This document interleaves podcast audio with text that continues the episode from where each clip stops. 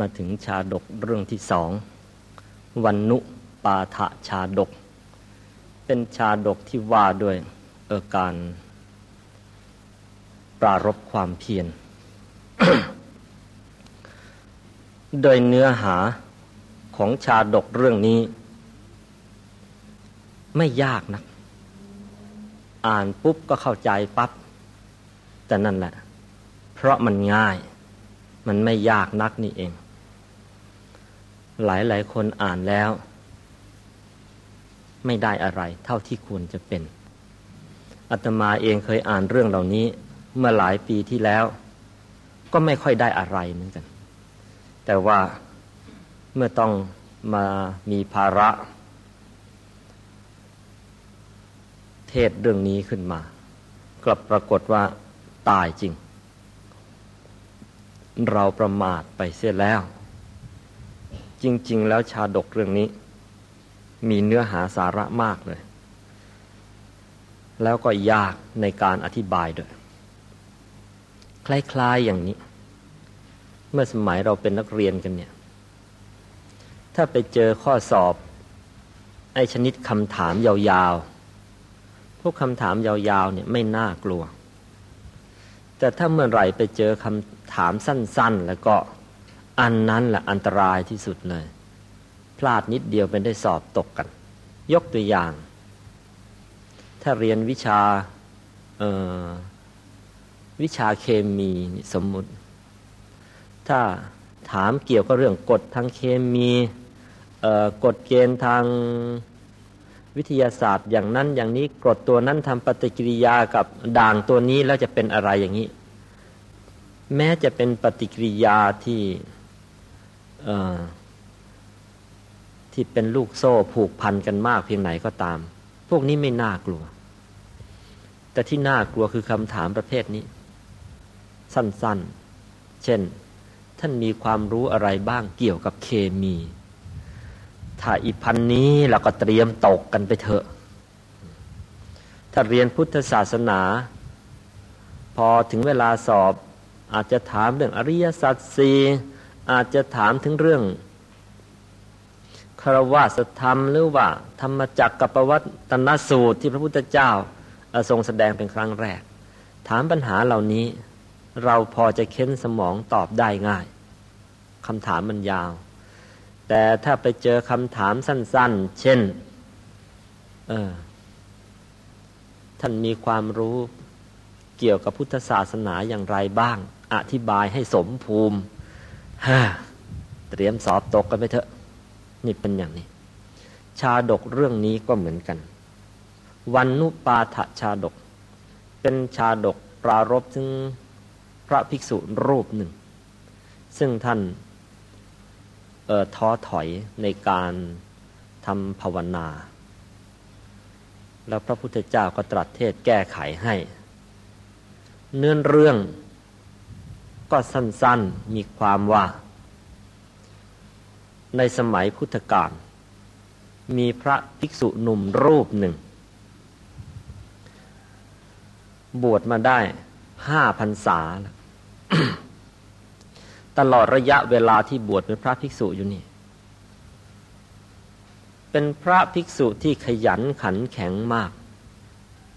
ในเรื่องกิจธุระส่วนตัว ก็ตั้งใจศึกษาพระธรรมวินัยอย่างดีเลย ประพฤติปฏิบัติตัวอยู่ในกรอบของพระศาสนาอย่างเคร่งครัด เมื่อถึงคราวมีกิจการส่วนรวมของสงฆ์ก็ช่วยกันทำเต็มที่ กิริยามารยาทเรียบร้อย เป็นที่รักของเพื่อนพระภิกษุทั้งหลาย นี่เป็นคุณความดีของท่าน แล้วด้วยความตั้งใจจริงเป็นคนเอาจริงของท่านนี่เอง หลังจากบวชได้ห้าพรรษาแล้ว ก็ปรารบตัวเองว่า เอ เรานี่ ขณะนี้ บวชมาแล้วได้ห้าพรรษา ตั้งใจประพฤติปฏิบัติอยู่ในธรรมในวินัยอย่างดีแต่ว่า กิเลสมันก็ยังไม่ได้หมดไป ยังเป็นพระภิกษุปุถุชนอยู่ เพราะยังไม่ได้ตั้งใจทำสมาธิภาวนาอย่างจริงจัง ทั้งทั้งที่วิธีการทำสมาธิเหล่านี้ก็เด่นเรียนมาอย่างท่านก็คิดว่าก็เรียนมาอย่างจัดเจนและแตกฉานแล้ว เพราะฉะนั้นถึงเวลาแล้วที่จะต้องเข้าป่าปฏิบัติธรรมกับเขามั่ง พื่อจะได้อย่างน้อยก็เป็นพระโสดา พระสกิทาคามี พระอนาคามีหรือยิ่งได้เป็นพระอรหันต์ได้ก็จะยิ่งดี จะได้ไม่ต้องมาเวียนว่ายตายเกิดอีก เพราะธรรมดาแล้วนะ่ะ คนทั้งหลายในโลกนี้ กลัวตายแต่ไม่กลัวเกิด พวกเรานั่งอยู่บนศาลานี่ กลัวตายไหมกลัว แต่ว่ากลัวเกิดไหมเกิดก็สบายสิ พวกเราไม่กลัวเออไม่กลัว พวกเราไม่กลัวเกิด แต่ว่ากลัวตาย ส่วนในฐานะของนักปฏิบัติธรรม กลับมองตรงกันข้าม กลัวเกิด แต่ไม่กลัวตาย ส่วนพวกเรากลัวตาย ไม่กลัวเกิด มันกลับตรปัดกันเพราะท่านเหล่านี้นะมองเห็นชีวิตเออมันทุกข์จริง ๆ ตั้งแต่เช้าตื่นนอนกันขึ้นมานี่ก็ทุกข์แล้ว ตื่นขึ้นมาล้างหน้าล้างตาอ้าวคราวนี้มีแต่เรื่องปากกัดตีนถีบกันแหละ จะหากินเช้าขึ้นมาล้างหน้าล้างตาแล้วเตรียมตัวแล้ว เอาออกหากินกันไป ใครทำงานการอะไรก็ไปทำไป ตกเย็นก็กลับบ้าน อาบน้ำอาบท่า กินข้าวกินปลาเอานอน เช้าก็อีแบบนี้อีกละทั้งกระชาติก็ได้อย่างเนี้ยนกกา มันก็อย่างเนี้ยเช้าขึ้นมา นกมันก็ออกจากรังหากินกัน เย็นมันก็กลับรังนอน มีลูกมีหลานสืบพืชสืบพันธุ์กันไป มันวนอยู่แค่นี้ แล้วก็แต่ละวันที่ผ่านไปก็เสี่ยงชีวิตกันไป เสี่ยงชีวิตเสี่ยงตายกันไป หากินมันกว่าจะได้แต่ละมือ้อละมือ้อปางตายทั้งนั้นแหละเช่นคุณพ่อคุณแม่ของพวกเราเนี่ย เช้าท่านออกไปทำมาหากินน่ะนะตั้งแต่ขึ้นรถออกจากบ้านก็เสี่ยง แล้วจะไปชนกันตายเมื่อไหร่ก็ไม่รู้ไอ้รถที่นั่งไปนั่นน่ะถึงเวลาทำงานก็สารพัดอุปสรรค พูดภาษาคนกันก็ไม่รู้เรื่อง นี่เป็นตัวอย่าง ผู้ที่ปฏิบัติธรรมมามากเข้ามากเข้าเนี่ยท่านเห็นชีวิตว่ามันเป็นทุกข์ ท่านกลัวจะต้องเกิดอีก แต่ท่านไม่กลัวตาย พระภิกษุรูปนี้ก็เช่นกัน แม้ยังไม่ได้เป็นพระอริยเจ้าเลยนะ ยังไม่สามารถทำใจให้หยุดให้นิ่ง ไม่สามารถบรรลุพระธรรมกาย ยังไม่ได้เห็นอริยสัจสี่ยังไม่เห็นพระนิพพานทั้งนั้นแหละแต่ว่าเพราะอบรมตัวมามาก ก็เลยกลัวเกิด แต่ว่าไม่กลัวตาย วันหนึ่งพระภิกษุรูปนี้ ก็เข้าไปกราบพระสัมมาสัมพุทธเจ้า จะขอลาไปทำภาวนา จะไปทำสมาธิภาวนาในป่าให้ใจหยุดใจนิ่งอย่างกับพระภิกษุอาวุโสรุ่นพี่ๆที่เขาทำกันมาแล้วนั่น ก็จะมาขอโอวาทพระสัมมาสัมพุทธเจ้า พระพุทธเจ้าก็ให้โอวาทไปอย่างดี พร้อมกับสอนวิธีฝึกสมาธิ ให้อย่างดีเยี่ยมเลยทุกแง่ทุกบุม พระภิกษุรูปนี้ รับโอวาทแล้วก็เข้าป่าไป ไปเมื่อต้นฤดูฝน ก็เลยไปจำพรรษาอยู่พรรษาหนึ่งในป่านั่นแหละ ตั้งใจฝึกสมาธิกันว่ากันทั้งวันทั้งคืนนั่นแหละ อออกพรรษาก็ครบสามเดือนพอดีนะครบสามเดือนพอดีออกพรรษาเข้า ปรากฏว่า มันยังไม่เป็นสมาธิเลย เมื่อตอนออกจากวัดมาน่ะนะ ก็มีความเชื่อมั่นตัวเองอย่างยิ่งเลยว่า เรานี่ศึกษามาตั้งห้าปี พระธรรมวินัยก็ก็ท่องได้อย่างจังนะ ว่าได้คล่องปาก ใครจะซักใครจะถามอะไรตอบได้หมด เพราะฉะนั้นเอาเถอะนะเรานี่ฝึกสมาธิคงไม่นานคงได้ ได้บรรลุธรรมะกับเขามั่งแต่เปล่าเลยสามเดือนผ่านไป ปรากฏว่าใจไม่เคยหยุดนิ่งสักนิดไม่เคย โอภาษคือความสว่างทำสมาธิแล้วไอ้ความสว่างก็ไม่เคยเจอเลย จะสว่างสักฟ้าแลบสักแวบหนึ่งไม่เคยเจอเลยเจะสว่างสักเอออย่างที่เขาใช้คำอย่างโบราณเนี่ย เวลาก่อไฟเขาไม่มีไม่ขีดเขาใช้หินเหล็กไฟตี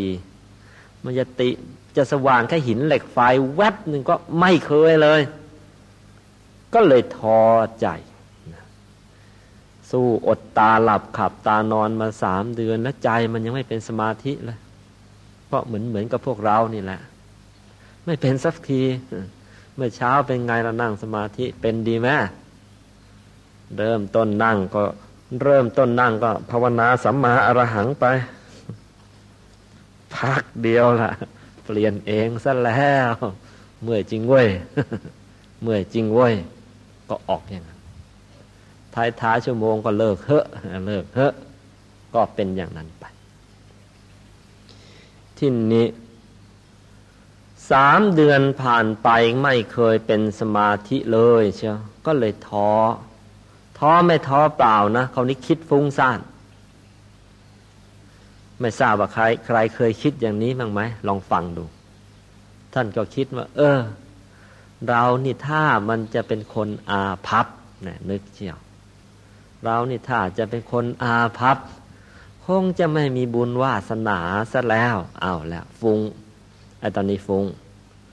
คงจะไม่มีบุญวาสนาซะแล้วขืนนั่งสมาธิไปอีกมันก็ไอเมื่อยเปล่าแล้วว่า สู้กลับไปกลับไปพระเชตวันมหาวิหาร ไปอยู่ใกล้ๆพระพุทธเจ้า ได้ฟังเทศเช้าฟังเทศเย็นจากพระองค์แล้วก็ ถ้าพระองค์มีกิจธุระอะไรก็ได้รับใช้พระองค์ เอาบุญไปเรื่อยๆอย่างนี้ดีกว่า อย่าไปนึ่งไปนั่งมันเลย คิดอย่างนี้แล้วก็กลับวัดเชตวันจิต ไม่ทำความเพียรแล้วไออาการอย่างนี้เนะเหมือนพวกไหน ถึงปีเวลาอบรมธรรมทายาททุกปีแหละ บางปีก็สามร้อยสามร้อยห้าสิบ เหยียบเหยียบสี่ร้อยก็มี เมื่อวันเปิดอบรมมากันขนาดนี้ พออยู่ไปได้สักประมาณไม่เกินอาทิตย์สองวันบ้างสามวันบ้างขอตกกันเป็นแถว แล้วก็ขอลากลับบ้าน ถามกี่รายกี่รายเขามีความคิดอีทำนองเนี่ย ผมมันคงไม่มีวาสนากลับหมด ปีหนึ่งมาอบรมมาตั้งสามร้อยเหยียบสี่ร้อยแต่ว่าเหลือมาบวชเนี่ย ไม่เคยเกินสองร้อยสักที ยังไม่ถึงสองร้อยสักที ยังมากได้แค่ร้อยเก้าสิบสามมั่งร้อยแปดสิบมั่งได้แค่เนี้ย เพราะว่า บุคคลเหล่านั้นที่เข้ามาอบรม มาทอเสียก่อน เรามันคงไม่มีวาสนา นั่งเท่าไรมันก็ไม่เป็นสมาธิ ชาติก่อนเราไปทำกรรมอะไรไว้นอพระพุทธเจ้าจึงไม่มาโปรดเรา หรือว่าอ๋อเวรที่เราเคยกินเหล้าไว้ เวรที่เราเคยตบยุงไว้ มันจึงมาทำเราปานนี้ ก็ก็คิดฟุ้งซ่านไปในที่สุดก็ก็กลับบ้าน พระภิกษุรูปนี้ท่านก็เป็นอย่างนี้ นี่ขนาดฝึกตัวเองของท่านมาดีแล้วนะห้าปีเนี่ย ก็มีอาการอย่างนี้ ก็เลยกลับ พอกลับไปเท่านั้นแหละ กลับไปถึงวัด เพื่อนพระภิกษุที่เคยหวังดี เคยคบหาสมาคมกันมา ทุกพระภิกษุทุกรูปรู้เนาะพระรูปเนี้ยเป็นพระที่น่ารักมากความประพฤติดีงามมาตลอด พอเห็นกลับวัดมาโดยยังไม่ได้อะไรเลย ยังไม่บรรลุธรรมะกับเขาเลย ท่านเหล่านั้นก็สงสารเหมือนกัน สงสาร ก็พยายามตักเตือน ที่จะให้กลับย้อนกลับเข้าป่าไปใหม่อีกทีแต่ว่า มันท้อซะแล้วกำลังใจไม่มี เข็นไม่ขึ้น มันชักแยงแยงการทำสมาธิ ก็เหมือนพวกเราบางคนนั่นแหละนั่งสมาธิไปได้สักพักหนึ่งเอ๊ใจมันไม่หยุดแต่ชักแยงแยงนะพอเห็นว่ามีอาการแยงมากอย่างนี้ เพื่อนพระภิกษุเลยพาไปพบพระสัมมาสัมพุทธเจ้า ไปกราบพระสัมมาสัมพุทธเจ้าแล้วก็เล่าสาเหตุทั้งหมดให้ฟัง พระสัมมาสัมพุทธเจ้า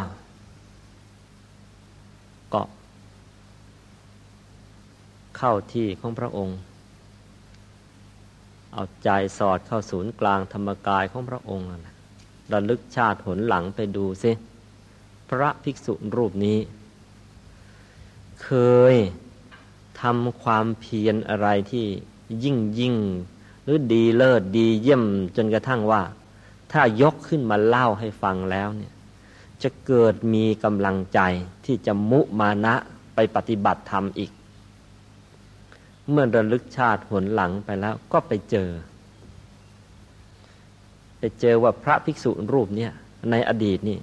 ก็เคยเคยทำงานชิ้นโบแดงมาเยี่ยมเยี่ยมอยู่ชิ้นหนึ่ง ก็เลยตรัสเล่า เรื่องที่ทำงานชิ้นโบแดงอันเนี้ยเอาไว้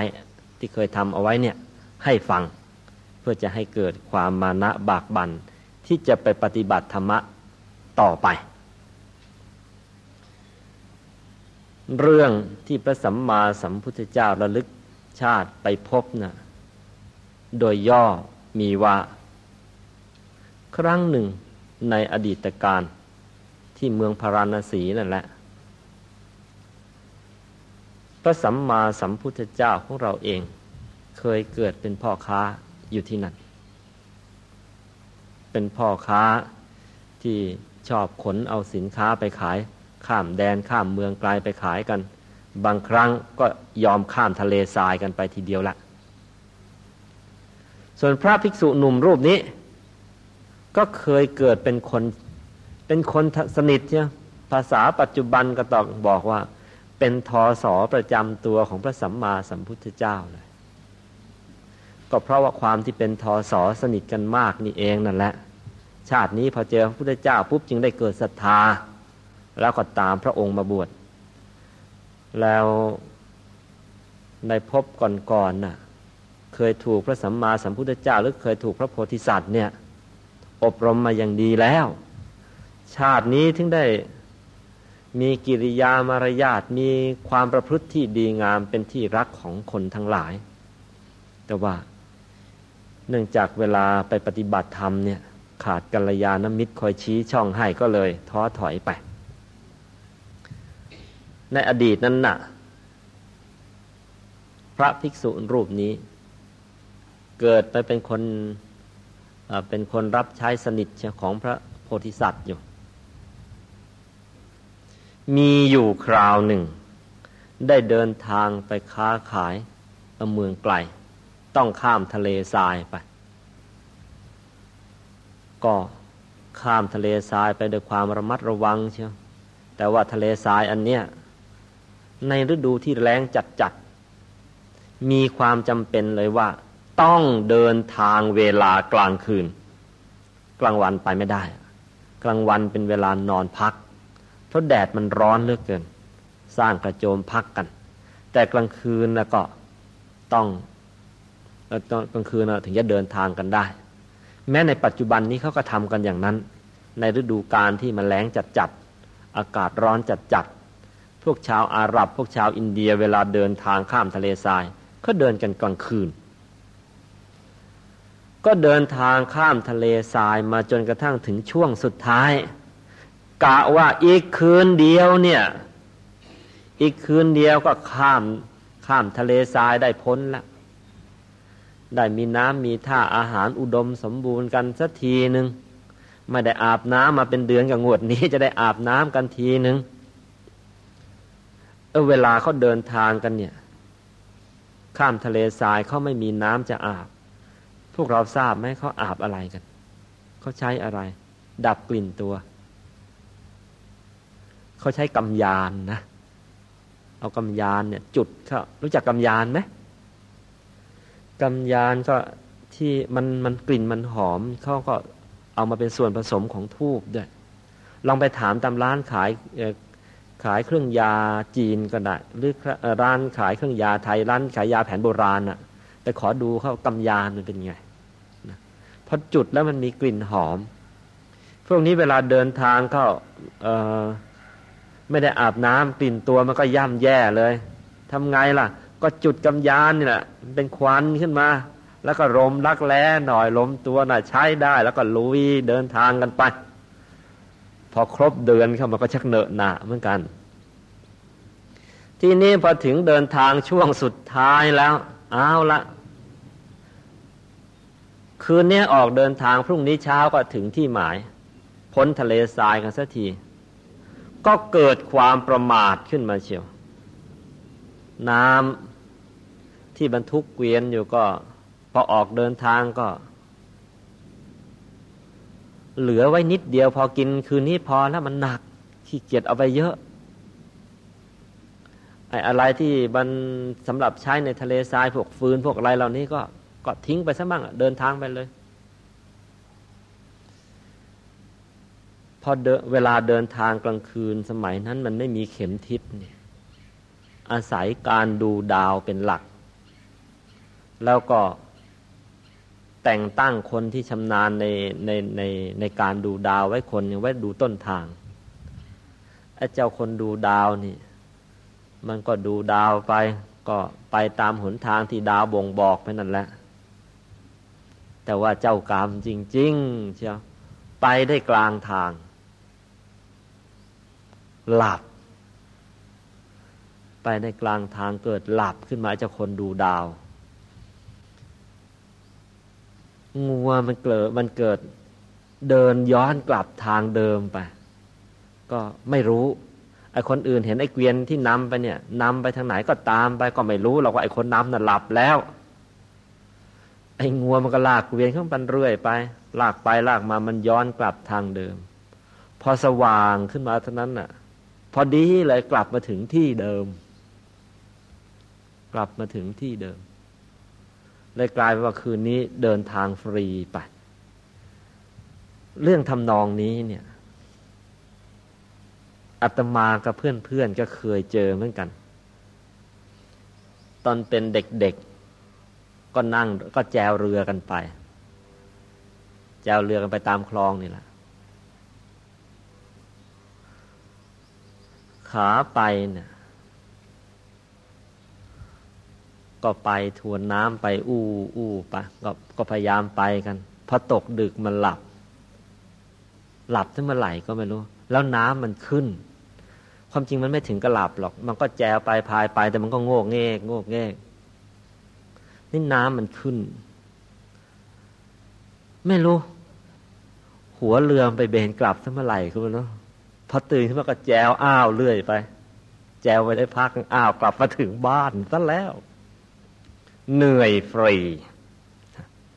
ในเมืองไทยเราก็มีอย่างนี้ แต่ว่ามันไม่ถึงกับข้ามทะเลทราย นั่นเขาข้ามทะเลทรายแล้วมาเจอปัญหานี้พอกลับมาถึงที่เดิมปัญหาเกิดขึ้นทันที เพราะว่าน้ำได้เททิ้งแล้ว สัมภาระต่างๆที่ควรจะเก็บเอาไว้เนี่ย มันหมดมันทิ้งแล้ว ก็อดน้ำพออดน้ำกันเข้า ทำไงล่ะ พระโพธิสัตว์ก็เที่ยวหาน้ำแต่อย่าลืมนะหาน้ำกลางทะเลทรายนะ่ะ มันไม่ง่ายหรอก หาไปจนทั่วไม่เจอเลย ทุกคนคิดว่าอดตาย ก็บังเอิญพระโพธิสัตว์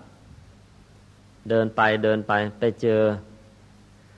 ไปเจอหญ้าขึ้นต้นหนึ่งที่กลางทะเลทราย มีอยู่ต้นเดียวอะไม่ได้บอกเอาไว้ว่าเป็นต้นอะไร บอกว่าเป็นหญ้า อาจจะเป็นไม้ตระกูลตะบองเพชรก็ได้ ไม่ทราบ พอไปเจอหญ้าแค่นั้นน่ะ ด้วยชาววัยไหวพริบของท่าน ความเป็นพหูสูตรของท่าน เจอหญ้าต้นท่านท่านก็คิดเลย ถ้าอย่างนั้นไอ้ใต้พื้นดินตรงนี้เนี่ย คงจะต้องเป็นตาน้ำ พอเห็นหญ้าขึ้นมาต้นเดียวเนี่ยแหละแต่ว่าไอ้ตาน้ำอันนี้นะที่อยู่ข้างล่างมันคงไม่ตื้นนักหรอก ถ้าตื้นต้นไม้มันคงจะขึ้นกันเป็นดง แต่นี่มันขึ้นมาต้นเดียวละแสดงว่ามันมีไอเย็นอยู่มั่ง แล้วก็เป็นเมล็ดพันธุ์พืชที่มันตกค้างมานานเต็มทีย่านนี้คง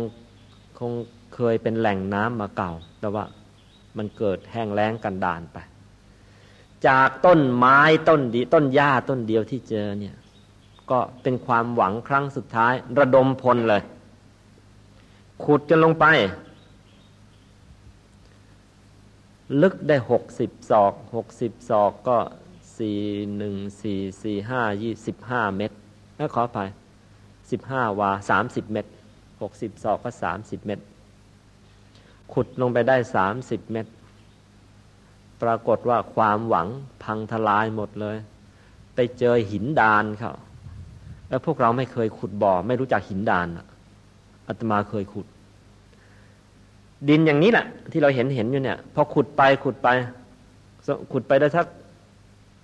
อาจจะสามวาห้าวาในกรุงเทพนี่เดี๋ยวจะเจอแล้วพวกกรวดพวกทราย พ้นกรวดพ้นทรายไปครับ เดี๋ยวเถอะจะเจอเป็นหิน หินมันเป็นแผ่นๆแต่ว่า บางทีมันเป็นหินแผ่นบาง บางทีมันเป็นหินแผ่นหนา ถ้าไปเจอหินแผ่นบางๆเหมือนหินชนวน ก็ก็ไม่เท่าไหร่ ถ้าไปเจอไอ้หินแผ่นหนาๆนี่ปางตายเลยอาตมาเคยขุด แต่เนี่ยเออบางแห่งขุดไปแล้วไปเจอไอ้หินหนาๆอย่างเงี้ยชั้นหนึ่งก็แล้วไปไปเดี๋ยวไปเจออีกชั้นหนึ่งก็แล้ว แล้วไม่ได้น้ำก็มี บางทีไปเจอเข้า แล้วขุดให้พ้นอันนี้ไปเจอน้ำเลย แต่ว่านานๆจะฟลุกอย่างนี้สักที ก็ปรากฏว่า พอขุดไปตั้งหกสิบศอกแล้ว พวกเราคิดดูนะ ขุดเออขุดบ่อกลางทะเลทราย ลึกหกสิบศอก ไม่ใช่ของง่ายเลย เพราะว่าไม่ได้เตรียมเครื่องมือไว้สำหรับขุดโดยเฉพาะ แต่ว่าเมื่อความตายบังคับอ้าวขุดก็ขุด ขุดได้หกสิบศอก ปรากฏว่า มาเจอหินดานซะอีก ทุกคนขาแข้งขาอ่อน คลานขึ้นมานอนนอนรอความตายอยู่ใต้เกวียนนั่นเอง คิดว่าคราวนี้ ตายแน่แน่คิดอย่างนี้ พระโพธิสัตว์ก็ลงไปตรวจ ตรวจไปตรวจมาก็เกิดสังเกต เอาหูเป็นแนบที่แผ่นหินเข้า ได้ยินเสียงน้ำมันไหล แต่ว่ามันคงไม่ดังโครมโครมหรอกนะ ถ้ามันดังโครมโครมกับคนอื่นเขาคงได้ยิน นี่ฟังแล้วฟังอีก เอ๊ะไอเสียงนี้มันเสียงคล้ายน้ำไหล คงจะใช่นะก็เรียก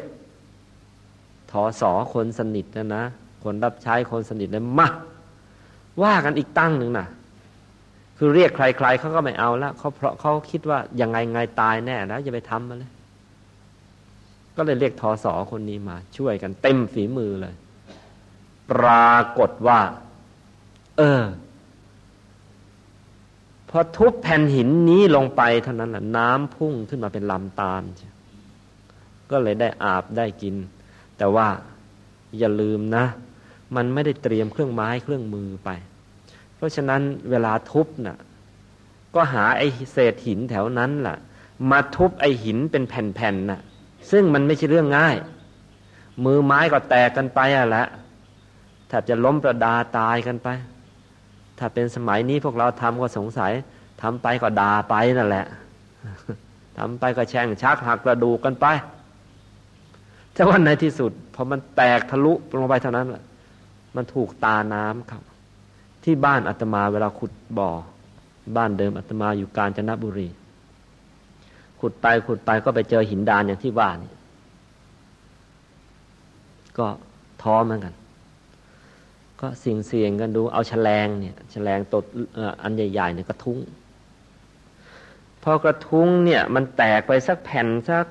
ฝ่ามือฝ่ามือเท่านั้นอะ น้ำน่ะ มันพุ่งขึ้นมากระแทกอกหงายเลยเหมือนโดนต่อยเลย น้ำกระแทกผางขึ้นมา สักพักเดียวน้ำขึ้นมาอู้อู้อู้อู้ก็เลยที่บ้านได้บอก ได้ได้น้ำจืดสนิทเอาไว้ใช้ แม้หน้าแรงๆใช้เท่าไหร่ก็ไม่หมด อันนี้ก็เป็นโชคดีที่บ้านเออทอสอของพระโพธิสัตว์ก็เช่นกัน พอทุบหินเออันนี้พอกระทุ้งเนี่ย มันแตกไปสักแผ่นสักฝ่ามือฝ่ามือเท่านั้นอะ น้ำน่ะ มันพุ่งขึ้นมากระแทกอกหงายเลยเหมือนโดนต่อยเลย น้ำกระแทกผางขึ้นมา สักพักเดียวน้ำขึ้นมาอู้อู้อู้อู้ก็เลยที่บ้านได้บอกได้ได้น้ำจืดสนิทเอาไว้ใช้ แม้หน้าแรงๆใช้เท่าไหร่ก็ไม่หมด อันนี้ก็เป็นโชคดีที่บ้านเออทอสอของพระโพธิสัตว์ก็เช่นกัน พอทุบหินเออันนี้ทะลุท่านั้นน้ำพุ่งขึ้นมาเป็นลำตาลนะก็เลยชุบชีวิตคนทั้งห้าร้อยคนนั่นนะได้หมดหายเหนื่อยกันเลย ทั้งห้าร้อยคนนี้ก็รอดชีวิต พอตกคืนนั้นก็ออกเดินทาง ก็พ้นทะเลทรายไปได้ พระพุทธเจ้า ตรัสยกนิทานเรื่องนี้มาแล้วก็บอกว่า ภิกษุ คนใช้ของเราในอดีตนั่นก็คือเธอนี่แหละ นายกองเกวียนนั่นก็คือเรานี่แหละสำหรับพระองค์เองเนี่ย นอกจากมีความเพียรแล้ว ก็ยังเคยอบรมสั่งสอน ให้ทอสอเนี่ยคือภิกษุเนี่ย เคยมีความเพียรข้ามภพข้ามชาติมาเยอะแล้วทำไมไม่เอาตัวอย่างท่านต่อไปล่ะ ท่านน่ะ พบในอดีตน่ะ พระองค์น่ะ พบในในอดีตก็มีความเพียรอย่างเยี่ยม แม้มาในชาตินี้ ก็ยังมีความเพียรเป็นเลิศอีกด้วย พวกเราจำได้ไหมเมื่อวันที่พระสัมมาสัมพุทธเจ้าของเราจะตรัสรู้ พอ สวยข้าวมาทุปายาตของนางสุชาดาเรียบร้อยแล้ว สงน้ำสงท่าเรียบร้อย ตกบ่ายท่านก็เป็นเเริ่มปราลบความเพียรนั่งขัดสมาธิแล้วตั้งอธิษฐานว่ายังไง อธิษฐานปรารบความเพียรจำได้ไหมท่านอธิษฐานว่าอย่างนี้ แม้เลือดเนื้อในร่างกายของเรา จะแห้งเหือดหายไป เหลือแต่หนังเอ็นกระดูกก็ตามที หากยังไม่บรรลุสัมมาสัมโพธิญาณเป็นพระพุทธเจ้าแล้วล่ะก็ จะไม่ยอมลุกขึ้นจากที่นั่งนี้เป็นอันขาด นี่คือคือการอธิษฐานความเพียรของพระองค์ พูดง่ายๆ ตายเป็นตาย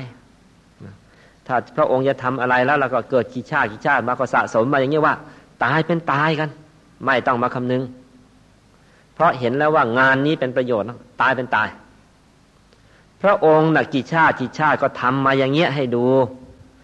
ชาตินี้ก่อนจะมาเป็นพระพุทธเจ้าได้ก็ทำอย่างเนี้ยให้ดู ภิกษุทำไมเธอไม่ทำอย่างเรามั้งล่ะ เมื่อก่อนเธอก็เคยทำมาได้ล้วทำไมชาตินี้มามามาท้อเอาง่ายๆซะอย่างนี้ล่ะ พระภิกษุรูปนี้ พอได้ระลึกถึงความดีในอดีตด้วย ว่า เออ เราก็คนฝีมือเก่า มีฝีมือมาเก่าเหมือนกันฮะก็ชักกระชุ่มกระชวยขึ้นมาเกิดกำลังใจ เมื่อพระพุทธเจ้าเทศชาดกจบ ก็มีกำลังอกกำลังใจขึ้นมาปลุกปลอบใจตัวเองขึ้นมาได้แล้วว่า เรานี่ ไอ้เคยที่ดูถูกตัวเองว่า เป็นคนไม่มีบุญไม่มีวาสนานี่เอ๊ะมันไม่ใช่แล้วนะเรานี่เคยเกิดมา เป็นทอสอพระพุทธเจ้าเชียวนา ไม่ใช่เบานะกำลังใจมันมา พอกำลังจะพอพระสัมมาสัมพุทธเจ้า เห็นว่าพระภิกษุรูปนี้ มีกำลังใจดีละก็เลยตรัสเทศอริยสัจสี่แล้วก็ธรรมะอื่น ๆ ประกอบไปพอจบพอจบเทศนาเท่านั้นแหละ พระภิกษุรูปนี้ไม่ใช่ธรรมดาซะแล้ว สามารถส่งใจตามเทศนาไปเนี่ยแล้วทำใจให้หยุดให้นิ่งได้ เข้าถึงพระธรรมกาย จบแห่งการเทศนานั้นเป็นพระอรหันต์ไปฉิบหมดกิเลสไปเลย จากชาดกเรื่องนี้ก็มีข้อคิดฝากกับพวกเราอยู่หลายประการด้วยกัน ประการแรกเลย คือ นี่ขนาดคนที่เคยสร้างสมอบรมบารมีมา ว่าจะเป็นพระอรหันต์ก็สามารถจะเป็นได้แล้วในกำลังบุญขนาดเนี้ยแต่ถึงคราวเข้า ยังมีความท้อเลยว่าเราเอ๊ะมันคงจะไม่มีบุญ เพราะฉะนั้นพวกเราที่นั่งท้อท้อกันอยู่เนี่ย เอ๊ะเราคงจะไม่มีบุญเนี่ย ไม่แน่นะ อาจจะเป็นคนหนึ่งคนใดที่เคย ถือย่ามตามหลังพระโพธิสัตว์มาก็ได้ อย่าเพิ่งไปท้อเสียก่อน ทีนี้ ก็เลยต้องมาดูกันต่อไป ว่าทำไมล่ะ ถึงได้ท้อ นี่ขนาดคนที่เออที่บำเพ็ญบารมีมาก็มากแล้ว จนกระทั่งได้มาเป็นพระอรหันต์ในชาตินี้ แต่ก่อนจะได้เป็นพระอรหันต์ยังมาท้อซะอย่างนี้เลย มันก็ฟ้อง ฟ้องว่าอ๋อท่านองค์นี้เนี่ย สิ่งที่ขาดอย่างยิ่งเลย ก็ขาดเหมือนพวกเรานักเรียนนักศึกษาหลาย ๆ คนขาดนี่แหละ คือขาดความรอบคอบแล้วก็ประมาทในธรรม ยกตัวอย่างอย่างนี้ พวกเราคงเจอเคยเจอกับตัวเองมามั่งแล้ว ก่อนจะเข้าห้องสอบ ก็อ่านตำราเนี่ยทุกหน้าเลย แล้วก็ว่าเราเข้าใจแล้วนะ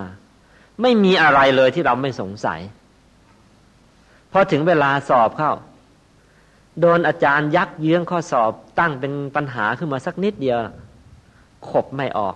มีความรู้สึก เอออาจารย์ไปเอานอกตำราที่ไหนมาถามเรา ทั้งทั้งที่ก็ในตำรานั่นแหละ แต่เนื่องจาก เออ ไม่ใช่เป็นคนรอบคอบ ไม่ใช่เป็นคนช่างสังเกต เพราะฉะนั้นถึงจะศึกษาพระธรรมวินัยมาเนี่ยท่องพระไตรปิฎกมาได้อย่างดี เข้าใจธรรมะมาอย่างดี แต่พอถึงเวลาแล้ว ไปฝึกสมาธิแล้ว ไม่เป็นสมาธิ ไม่เป็นทำยังไงยังไงมันก็ไม่เป็น ฟ้องเนี่ยมันฟ้องอย่างเนี้ยว่าอ๋อตอนเรียนหนังสือเนี่ย คือสักแต่ว่าฟังฟังฟังแล้วก็รู้แล้วก็ไม่ได้มาหยุดคิด ไม่ได้มาหยุดคิด เพราะฉะนั้นพอถึงเวลาไปฝึกสมาธิหรือถึงเวลาไปเจอปัญหาเข้าทำอะไรไม่ได้เลย กลายเป็นคนท้อแท้ไปเลยพวกเราปีหนึ่งปีหนึ่งเนี่ยที่จบโรงเรียนจบมหาวิทยาลัยมา ก็มีในลักษณะนี้กันเยอะ ได้ปริญญามาคนละใบสองใบ แต่พอถึงเวลาทำงานเขากลับทำไม่ได้ ไปเจองานเข้าแล้วมีความรู้สึกเหมือนอย่างก็ไม่ได้เรียนมา ความจริงได้เรียนมาแล้ว แต่ตอนเรียนไม่ได้ให้ความสนใจเท่าที่ควรจะเป็น เพราะฉะนั้นพอมาถึงเวลาจะใช้งาน กลับเอาความรู้นั้นมาใช้ไม่ได้มาใช้งานไม่ได้เลยทีนี้ก็ได้ไปประมวลเอามา ว่าปัญหาในการฝึกสมาธินะมันมีอะไรมั่ง พระสัมมาสัมพุทธเจ้า ทรงตรัสเรียกปัญหาอันนั้นว่า อุปกิเลส สิบเอ็ดประการในกัน ที่ทำให้คนเราเนี่ยทำสมาธิแล้วมันไม่เป็นสมาธินะ อันนี้เป็นของฝาก ไม่ได้อยู่ในพระไตรปิฎกเรื่องนี้หรอก แต่ว่าพออ่านแล้วนะ่ะ อ่านพระไตรเออไม่ได้อยู่ในชาดกเรื่องนี้ แต่ว่าเมื่ออ่านชาดกแล้วนะ่ะ มันเข้าใจเลยว่า อ๋อ พระภิกษุรูปนี้เนี่ย ท่านขาดคุณธรรมอะไร ก็พบว่าท่านขาดคุณธรรมคือ อุปกิเลสสิบเอ็ดประการด้วยกัน วันนี้จึงมีของแถมสำหรับชาดกนี้ เรื่องอุปกิเลสสิบเอ็ดประการ เพื่อว่าพวกเราเนี่ยนั่งสมาธิกันมาก็เป็นเดือนแล้วก็มีเป็นปีแล้วก็มีบางคนก็หลายปีแล้ว กี่ปีแล้วเราสองเป็นไงสว่างสักวูบแล้วยัง ยังมืดเป็นหัวค่ำอยู่นะอืเรากี่ปีแล้วหกแล้ว สว่างสักวูบแล้วยัง ยังเลย ยังหัวค่ำอยู่นะ ยังไม่ใกล้รุ่งอะเอาอุปกิเลสสิบเอ็ดข้อนี้ไปดู ดูแล้วจะได้เป็นเครื่องเช็คตัวเอง แล้ววันหลังวันหลังก็จะได้ไม่ต้องไปถามใครละ จะได้แก้ไขตัวเองให้ตกนะ อุปกิเลสสิบเอ็ดประการที่จะเอามาฝากพวกเราแถมท้ายชาดกวันนี้ คืออันที่หนึ่ง วิจิกิจฉาวอลแหวนสระอิ จอจานสระอิและขออภัยวอลแหวนสระอิ จอจานสระอิกอไก่สระอิ จอจานฉอฉิงสระอา วิจิกิจฉา แปลว่าความลังเลสงสัย ความลังเลหรือความสงสัย นี่เป็นปัญหาหรือเป็นอุปกิเลส คือคำว่าอุปะแปลว่าเบาบางนะเป็นกิเลสอ่อนๆไม่มากหรอกแต่ว่ามันก็เป็นฝ้าๆอยู่ มันทำให้มืดตื้อนะที่เรียกว่าวิจิกิจฉาความลังเลสงสัยนี่เป็นอย่างไรสำหรับความลังเลสงสัยเนี่ยมีได้หลายรูปแบบเหลือเกินนะพวกเรา มีหลายรูปแบบเลยเออบางคนอาจจะเคยเจอมาทุกรูปแบบ บางคนก็เคยเจอมาอย่างสองอย่างแล้ว แล้วกำลังจะเตรียมไปเจออีกอีกสี่ห้าอย่างก็ไม่รู้แหละลองฟังดู วิจิกิจฉาอันแรกเนี่ยที่ที่จะเป็นกันก็คือ พอลงมือ พอลงมือฟังธรรมะก่อน ก็สงสัยก่อนเลยว่า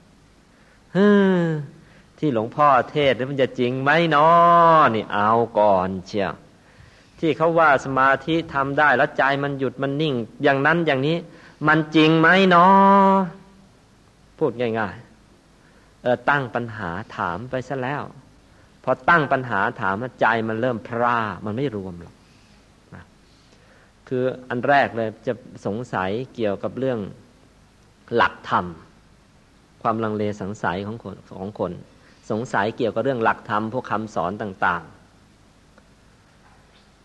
ตั้งแต่วิธีการที่จะทำสมาธินี่เป็นไปได้ไหมถูกไหมหัวข้อธรรมที่ว่ามานี้นี่เออเป็นจริงหรือหรือว่าเมคอัพเอาขึ้นมา จากนั้นก็พอผ่านปัญหาข้อนี้ไปแล้วก็สงสัยต่อ สงสัยว่า เอ๊แล้วเราล่ะ มันจะมีบุญวาสนาไหมเนาะเรานี่เคยสร้างบาปเอาไว้เยอะแยะ ไว้ในอดีตหรือเปล่าเนาะชาตินี้มันจึงทำไม่ค่อยจะได้ดีก็สารพัดจากสงสัยหัวข้อธรรมะ ก็มาสงสัยตัวเอง เรานี่มันเอมันจะมีบุญไหมมันจะมีความสามารถไหมเรียนทางโลกแล้วก็ยังสอบตกเลยแล้วมาทางธรรมนี่ แล้วมันจะตกอีกไหมมันก็สารพัดแหละนะสารพัดของมันละ่ะนักเข้านักเข้าจากสงสัยตัวเอง สงสัยความรู้ความสามารถของตัวเอง แล้วก็มาสงสัยทั้งครูบาอาจารย์ที่สอนเออหลวงพ่อทัตตะนี่สอนถูกไหมเนาะเอาแล้วนาเข้าลามต่อไปอีกเอ๊พระพุทธเจ้าที่ว่าเอาไว้จะมีจริงหรือเปล่าก็ไม่รู้ ลามปามไปใหญ่เลยพอมีวิจิกิจฉาอย่างนี้ ใจไม่รวมหรอกหนูทำยังไงก็ไม่รวม แล้วยิ่งใครเป็นคนเจ้าปัญหา คือบางคนเนี่ย ชนิดบอลทูบีเลย คือมีแต่ปัญหา มีแต่ปัญหา ตั้งแต่ก้าวเข้าประตูวัดมาก็เออหลวงพ่อทำไมโบสถ์นี้มันไม่เหมือนกับโบสถ์อื่น เอาละเอาละพอไอ้ปากประตูนี้ก็ซุ้มประตูก็ไม่เห็นมีเลย ถนนนี้ทำไมลงทุนสร้างโดยซีเมนต์ใหญ่โตขนาดนี้ เออเดือนปีหนึ่งเนี่ยมีคนมาเดินสักกี่คนทำไมถึงทำได้ใหญ่โตอย่างนี้ เสียเศรษฐกิจของชาติหรือเปล่าเนาะมันก็ไปของมันเรื่อยไปแหละ เป็นคนเจ้าปัญหา เพราะฉะนั้นคนประเภทนี้พอลงมือทำสมาธิแล้วก็ มันไม่เป็นหรอกหนู มันไม่เป็น เพราะฉะนั้นพวกเราเออระวัง โดยเฉพาะอย่างยิ่ง ใครที่มีนิสัยจับผิดชาวบ้าน ก็จะยิ่งมีไอ้ความลังเลไอ้ความสงสัยชาวบ้านอีกเยอะแยะเลย เลยชาตินี้เอาดีไม่ได้ จะเป็นอย่างนี้พอลงมือนั่งสมาธิปุ๊บแทนที่จะประคองใจไว้ที่ศูนย์กลางกายกลับไปคิดละเอ๊เมื่อกี้นี่ที่เขายิ้มกับเรานั่นนะยิ้มเพราะรักเราหรือว่า เออยิ้มเย้ยเราเนาะแล้วก็เออ สบายแล้วทีนี้เอา้าแม้ที่สุดใกล้ตัวเข้ามาสงสัยอะไร แหมใจที่เราวางไว้ตรงเนี้ยมันพอดีกับศูนย์กลางกายไม่นอ เพราะไอ้ศูนย์กลางกายมันเล็กเท่าปลายเข็มนี่ถ้าเคลื่อนไปนิดเดียวเรามันก็ไม่เห็น เพราะฉะนั้นนี่ไม่ถูกแน่เลยก็บนกันไป ก็ขอสรุปเสียตรงนี้เลยนะ เวลานั่งสมาธิแล้วก็ ศูนย์กลางกายเนี่ย ของเราเมื่อฝึกใหม่ ๆ ใจมันยังหยาบอยู่ มันไม่ได้เล็กเท่าปลายเข็มหรอกหนู มันโตท่าลูกมะพร้าวน่ะไม่ว่ากันมันก็เป็นศูนย์กลางเหมือนกันล่ะ แต่มันยังโตอยู่นะพอนั่งสมาธิไปได้สักเอาละสิบห้านาทียี่สิบนาทีใจมันชักจะละเอียดละออขึ้นมาประณีตขึ้นมา ศูนย์กลางกายอาจจะเหลือขนาดสักผลส้มหรือลูกเทนนิส เออเออชักเข้าท่า พอนั่งไปได้สักท้ายท้ายชั่วโมง เออ ศูนย์กลางกายเหลือแค่ลูกปิงปอง โอ้ย วันนี้โชคดีละได้แค่ลูกปิงปองพรุ่งนี้นั่งต่อใหม่ นั่งไปนั่งไป เริ่มจากลูกปิงปอง ไปได้สักพักหนึ่งเออ มันเหลือขนาดหัวแม่มือโอ้ยหัวแม่มือก็ดีตายแล้วเอานั่งต่อไปอีกสามวันห้าวันอีกเจ็ดวัน เออเดี๋ยวนี้ศูนย์กลางกายเหลือแค่ ปลายนิ้วก้อย เออ เข้าท่าขึ้นมาหนักหนักเข้ามันได้ เท่าปลายดินสอ หนักหนักเข้ามันได้เท่าปลายเข็มหนักหนักเข้าพอฝึกมาก ๆเข้าเนี่ย ปลายเข็มเนี่ยยังใหญ่ไป เราสามารถเอาใจที่ละเอียดประณีตแล้วเนี่ยผ่าปลายเข็มได้เนี่ย เป็นอสงไขยอสงไขยเซี่ยวทำได้ ไม่ยาก ว่าก็เป็นไมครอนไมครอนเลยแหละทำได้ไม่ยาก ค่อยๆทำไป แต่ว่าพอเริ่มต้นแล้วแหมคนน้นเขา ศูนย์กลางกายเขาเล็กเท่าปลายเข็มเราทำไมมันเท่าลูกมะพร้าวล่ะ เอ้ยยังดีไม่เท่ากระบุง ตีถ้าพันนี้เรามันจะจบนะหมดลังเลหมดสงสัยไปเลย บางคนตั้งนิมิตเป็นองค์พระก็อีกเหมือนกัน เออองค์พระนี่ทำไมหน้าบึง้งก็บึ้งก็บึ้งหรือจะไม่ว่าอะไรเล่านะเอ๊ะทำไมหลวงพ่อนั่งตะแคงตะแคงตะแคงก็ไม่เป็นไร ไม่ต้องไปลังเลสงสัยมันองค์เนี้ยถูก ไม่เป็นไรหรอกประคองไปหนักเข้าหนักเข้าก็จะชัดขึ้นชัดขึ้น คือผู้ที่ฝึกสมาธิได้ดีนะครับ จะต้องไม่เพาะนิสัยเป็นคนเจ้าเออเออเจ้าปัญหา ถ้าเป็นคนเจ้าปัญหาละเสร็จอยู่นั่นแหละ แม้แต่บางคนเนี่ยนะ พอฝึกพอฝึกใจ พอฝึกสมาธิไปฝึกไปฝึกไป พอเริ่มกำหนดนิมิตจะได้ชัดเนี่ย ลมหายใจมันค่อยๆ เบาลง เบาลง เบาลงเหมือนกับเหมือนจะขาด เพราะเหมือนจะขาด เอ๊แล้วถ้าเราตายไปตอนนี้เราจะทำยังไงกันเนี่ย ก็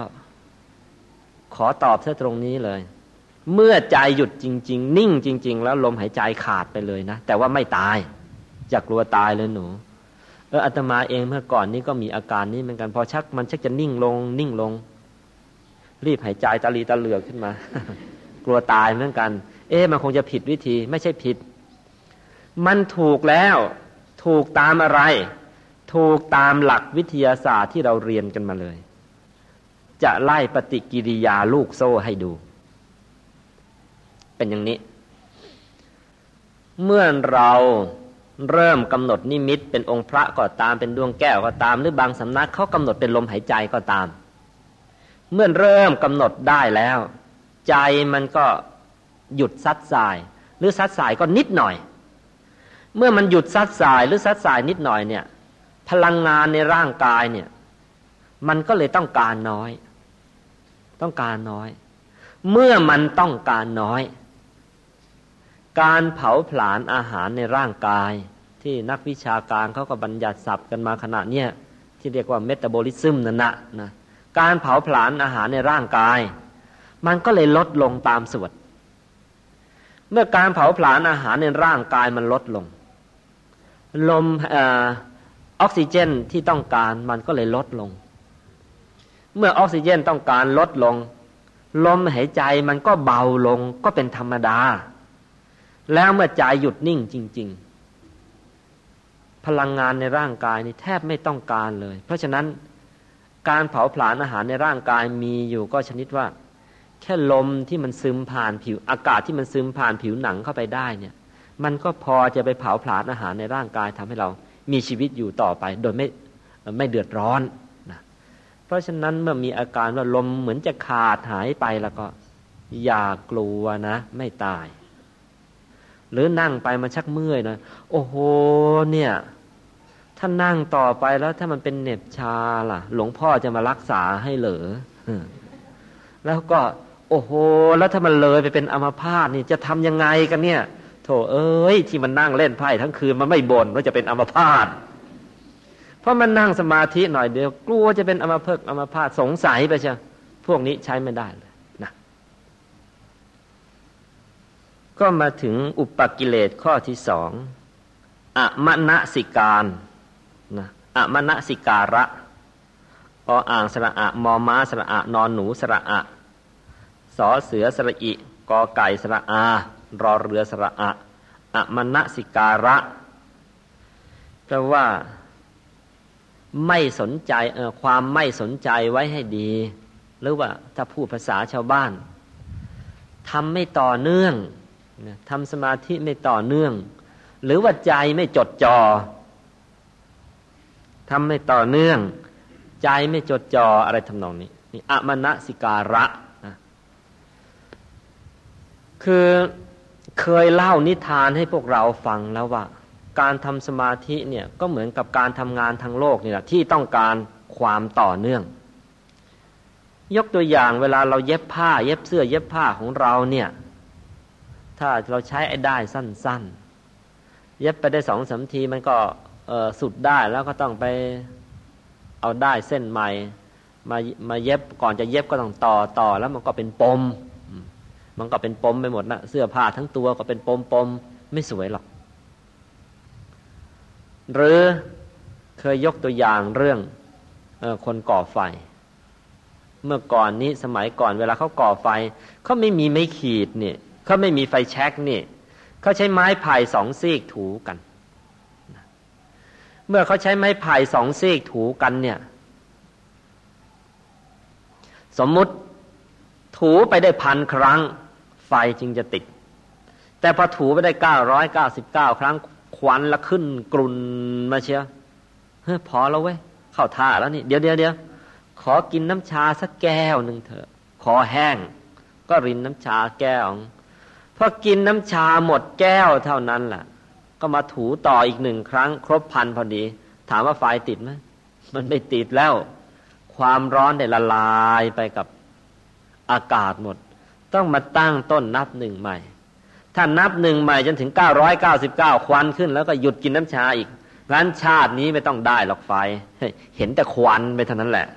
เหมือนกับพวกเรา นั่งไปได้พักหนึ่งทำท่าจะดีแหมมันเมื่อยซะแล้ว เอาหน่าพรุ่งนี้มาต่อใหม่ เออพรุ่งนี้ก็เริ่มเริ่มต้นใหม่แล้วพอจะดีมันเมื่อยซะแล้วมาลือนี้ต่อใหม่เออชาตินี้ก็ไม่ต้องได้ครับ มันต้องมันต้องทำต่อเนื่อง มันจึงจะใช้ได้ หรือบางคนก็ทำต่อเนื่องดีลักนั่งโอ้ยเป็นชั่วโมงชั่วโมงเลยแต่ว่า พอลุกขึ้นจากที่นั่งเท่านั้นเหมือนพวกเรา พอเช้านี่ หลวงพ่อธรรมะท่านสอน หรือหลวงพี่ตักกะสรโนท่านท่านสอน พอสิบเอ็ดโมงตีระฆัง เป้งเป้งท่านก็ให้พรพอให้พรเสร็จปั๊บพวกเราก็ลุกพรวด เมื่อกี้นะประคองสัมมาอรหังประคองนิมิตประคององค์พระ พอเป้งเป้งแล้วใจลอยตามเสียงเฮ้กินข้าวแล้วเว้ยเฮ้ใจโน่นไปอยู่โน่น มันเลยไม่ต่อเนื่องอะพอกินข้าวเสร็จแล้วจะมานั่งต่อนั่งสมาธิใหม่ มันก็ไม่ต่อ เพราะฉะนั้นไม่เป็นสมาธิ ฝึกกันมาเถอะอย่าว่าแต่สามเดือนอย่างพระภิกษุรูปที่ว่านั้นเลย ปีหนึ่งด้วย มันไม่ได้ความ เมื่ออาตมาเริ่มฝึกพระในวัดนี้เด็กในวัดนี้ทุกคนละ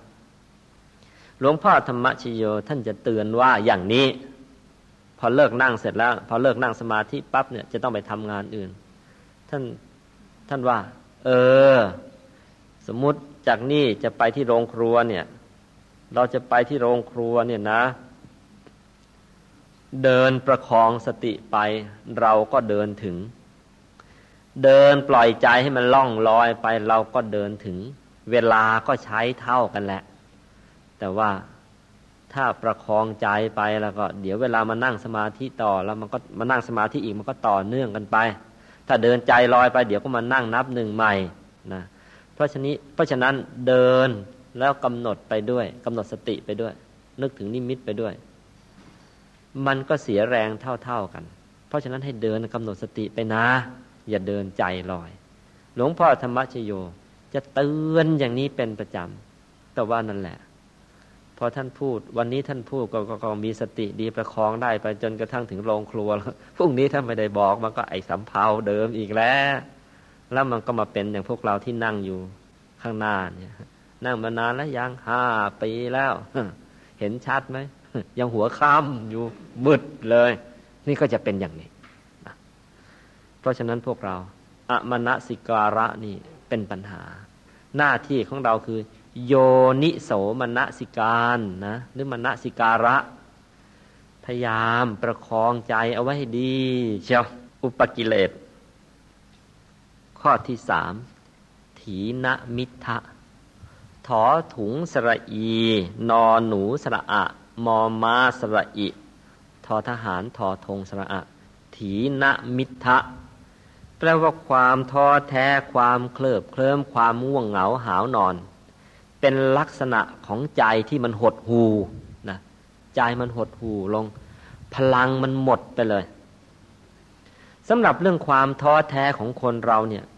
มีความท้อแท้ความง่วงเหงาหาวนอนเนี่ย มันมีมาได้หลายรูปแบบเหลือเกิน บางคนก็มีรูปแบบมาจาก ความตั้งใจมาก แต่ว่าไม่ไม่รู้จักวางใจให้พอเหมาะ จ้องเอาจ้องเอาเพราะนั้นเดี๋ยวมันก็คือฝึกมากจัดไปเดี๋ยวมันก็เพลียพอเพลียเดี๋ยวมันก็ง่วงหรือบางพวกกินมากไปพอหนังท้องตึง หนังตามันก็ย่อน นั่งนั่งบนศาลาอย่างนี้แหละ ตอนอบรมธรรมทายากกลางวันกลางวันอย่างนี้นะ นั่งอยู่ด้วยนะ ไอ้พวกที่นั่งโง่เง่โง่เง่นะเพราะว่าไอ้บางคนเก่งกว่านั้น มันนั่งกรนด้วย เออแน่ จริงๆมันมี นั่งนั่งอยู่เนี่ย ไม่ใช่นอนนะ มันนั่งกรน พวกเพื่อนๆที่อยู่ข้างๆ ต้องคอยเอามือตบหลังกันเรื่อยลำคาญพอตบทิ้งก็หูตาสว่างทิ้งสักพักเดี๋ยวก็ค่อยงอลงงอลงแล้วกรนต่ออีก มี สำหรับในกรณีพวกนี้เนี่ยเเกิดมาได้หลายๆอย่างนะ กินมากไปมันก็ง่วงเหงาหาวนอน เวลาใจฟุ้งซ่านไปเออมันก็ง่วงเหงาหาวนอนได้ เมื่อก่อนนี้อาตมาเองก่อนจะบวชไม่ได้สังเกต มาสังเกตเจอเมื่อตอนใกล้ๆบวชคือมันง่วงมากเข้ามากเข้า เอ๊ะเราก็หลับก็นอนมาเต็มอิ่มแล้วมันก็ยังมาง่วง ก็มาพบกรณีที่สอง อย่างสมมุตินะ เมื่อก่อนมันเป็นกลางทุ่งอยู่ อากาศก็ดีดีแต่ว่าเป็นนั่งแล้วลมมันโกรกแรงไปหน่อย เดี๋ยวมันก็ซึม ลมแรงไปก็ไม่ดีนะคุณหนู ลมแรงไป เดี๋ยวมันก็ลมโกรกไปสักพักเดียวก็ง่วง หรือบางทีอากาศอ้าวไป มันก็ง่วง หรือบางที อันนี้พูดกันตรงๆเลยจะได้เป็นระวังตัวอ้าว วันนี้กามกำเริบนึกถึงหน้าใครแต่หน้าใครแม่คนนั้นก็สวยพอคนนี้ก็หล่ออะไรทำนองนี้แล้วก็ วันนั้นก็เดี๋ยว เดี๋ยวก็นั่งง่วงมันจะง่วงเพราะมันเอง ยิ่งวันไหนไปทำเพลงไปร้องเพลงมาสักสี่ห้าสี่ห้าเพลง เดี๋ยวแล้วมันนั่งซึมงกเงกงกเงก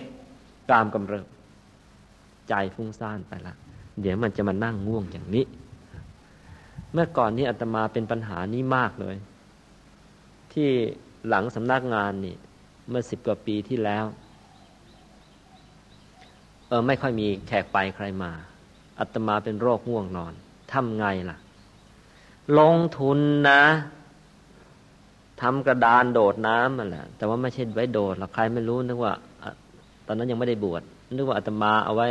เอาไว้โดดน้ำเปล่า เอาไว้นั่งสมาธิถ้าง่วงแล้วก็ตกน้ำตูม พอขึ้นมาตัวเปียกๆนั่งอยู่อีกพักก็ง่วงทำไมมันง่วง เพราะไม่ได้ระวังในสิ่งเหล่านี้ แล้วมันก็ง่วงนะเพราะฉะนั้นอย่ายอมนะ ง่วงเท่าไหร่ก็อย่ายอมมันยอมนั่งหลับดีกว่า แล้วพอสักพักหนึ่งพอไม่ไม่นานหรอกอาจจะเดือนหรือจะครึ่งเดือน มันจะแพ้เราเอง แล้วเราจะชนะมัน เราจะรอดตัว แต่ยังไงก็ตาม มีบุคคลอีกประเภทหนึ่งท่านบอกว่ามันเป็นเรื่องของกรรมเก่า พวกนี้ต้องว่ากันไปไม่ใช่ปีสองปีนะ อาจจะต้องสู้กันเป็นสิบปีเลย จึงจะหาย ไม่ใช่ปีสองปีนะคุณหนู อาจจะเป็นสิบปีสิบปีก็ยังดี ดีกว่ายี่สิบปี หรือถ้ายี่สิบปีมันหายก็ยังดีกว่าไปหายเมื่อสามสิบปี คือมีบุคคลอยู่ประเภทหนึ่งถ้าว่าเป็นว่าเป็นกรรมก็เป็นกรรมเก่าอย่างเช่น ในสมัยพุทธกาลเคยเล่าให้พวกเราบางคนฟังแล้ว ก็พระสัมมาสัมพุทธเจ้านั่งเทศอยู่ มีคนฟังกันอยู่ตั้งเยอะ พอจำได้ไหมไอ้เจ้าคนหนึ่งพอพระพุทธเจ้าเทศ พอเริ่ม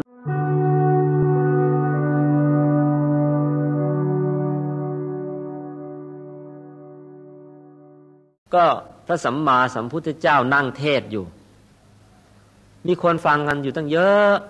พอจำได้ไหมไอ้เจ้าคนหนึ่ง พอพระพุทธเจ้าเทศ พอเริ่มเทศ มันก็นั่งพิงต้นไม้แล้วมันก็โยก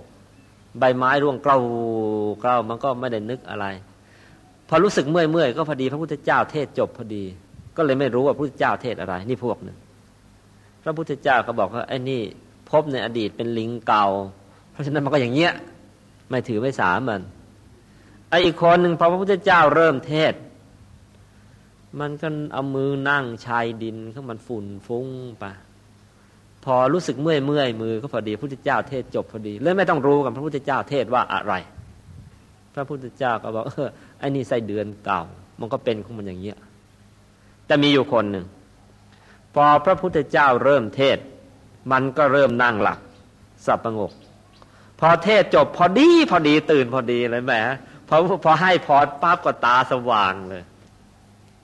พระพุทธเจ้าก็บอก เออไอ้เจ้าหมอนนี่ มันเคยเกิดมาเป็นเป็นงูมาหลายชาติ เลยติดนิสัยงู บอกว่า เคยเกิดเป็นงูติดต่อกันมาเนี่ยห้าร้อยชาติ ก็เลยได้นิสัยงูมา คือ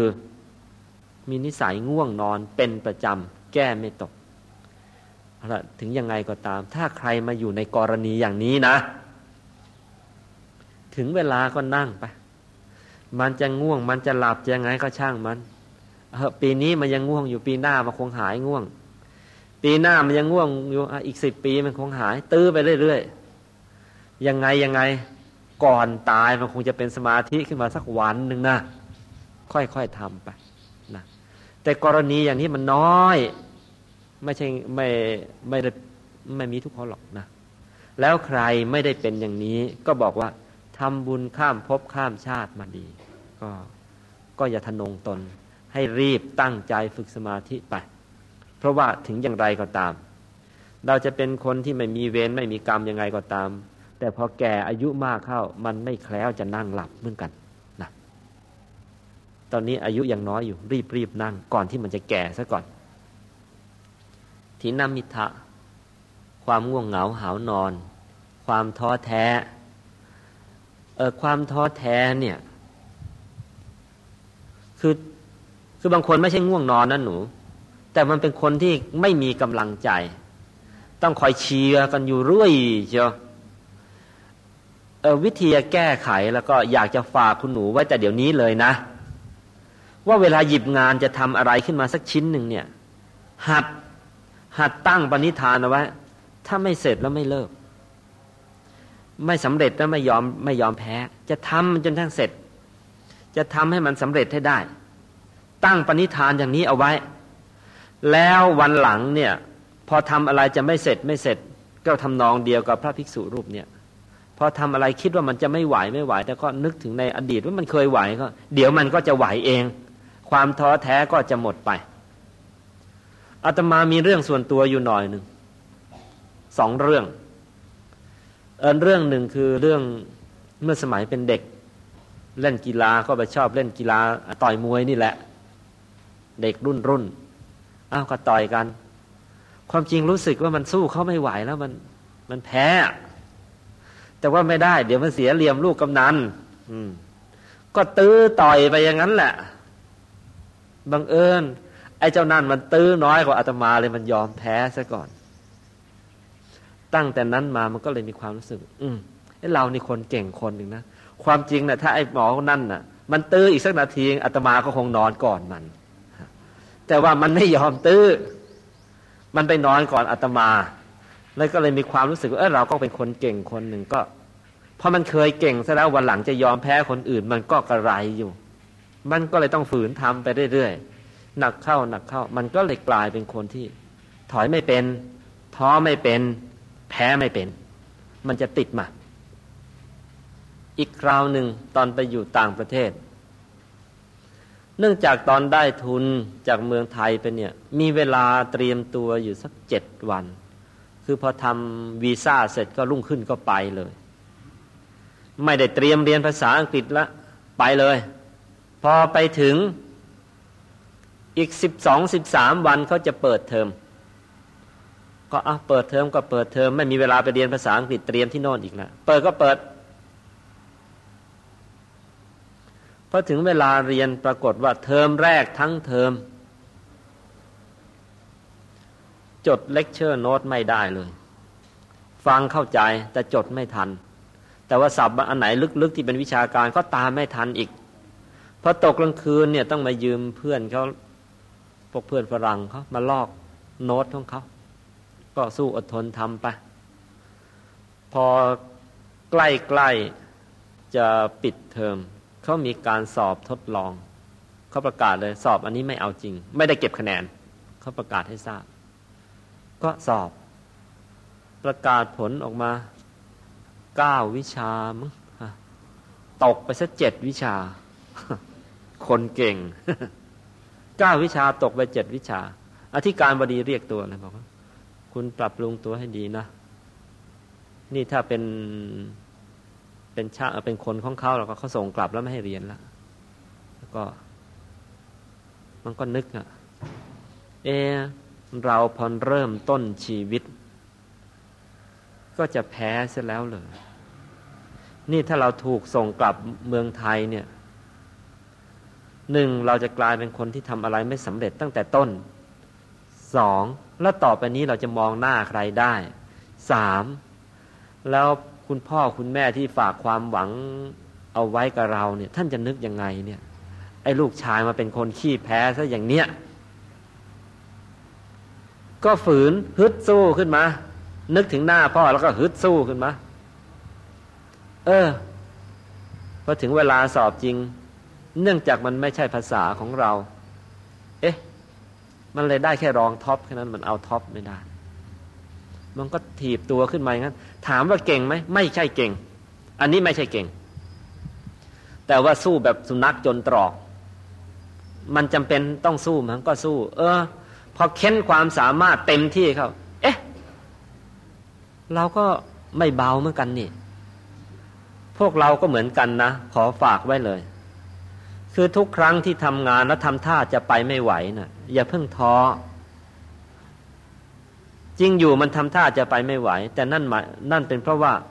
เรายังคั้นเอาความสามารถในตัวมาใช้ไม่หมดต่างหาก คั้นมันต่อไป คั้นแค่ไหนจึงพอ คั้นแค่ตาย คนเราเราคั้นแค่ตายนะมันชนะเองนะคุณหนูอย่าไปท้อมัน เอาแค่ตายอาตมาก็คิดอย่างนั้นน่ะ ตายมันแผ่นดิน ต่างประเทศเนี่ย ดีกว่ากลับไปบ้านเมืองไทยเราแล้วเขาดูถูกเอา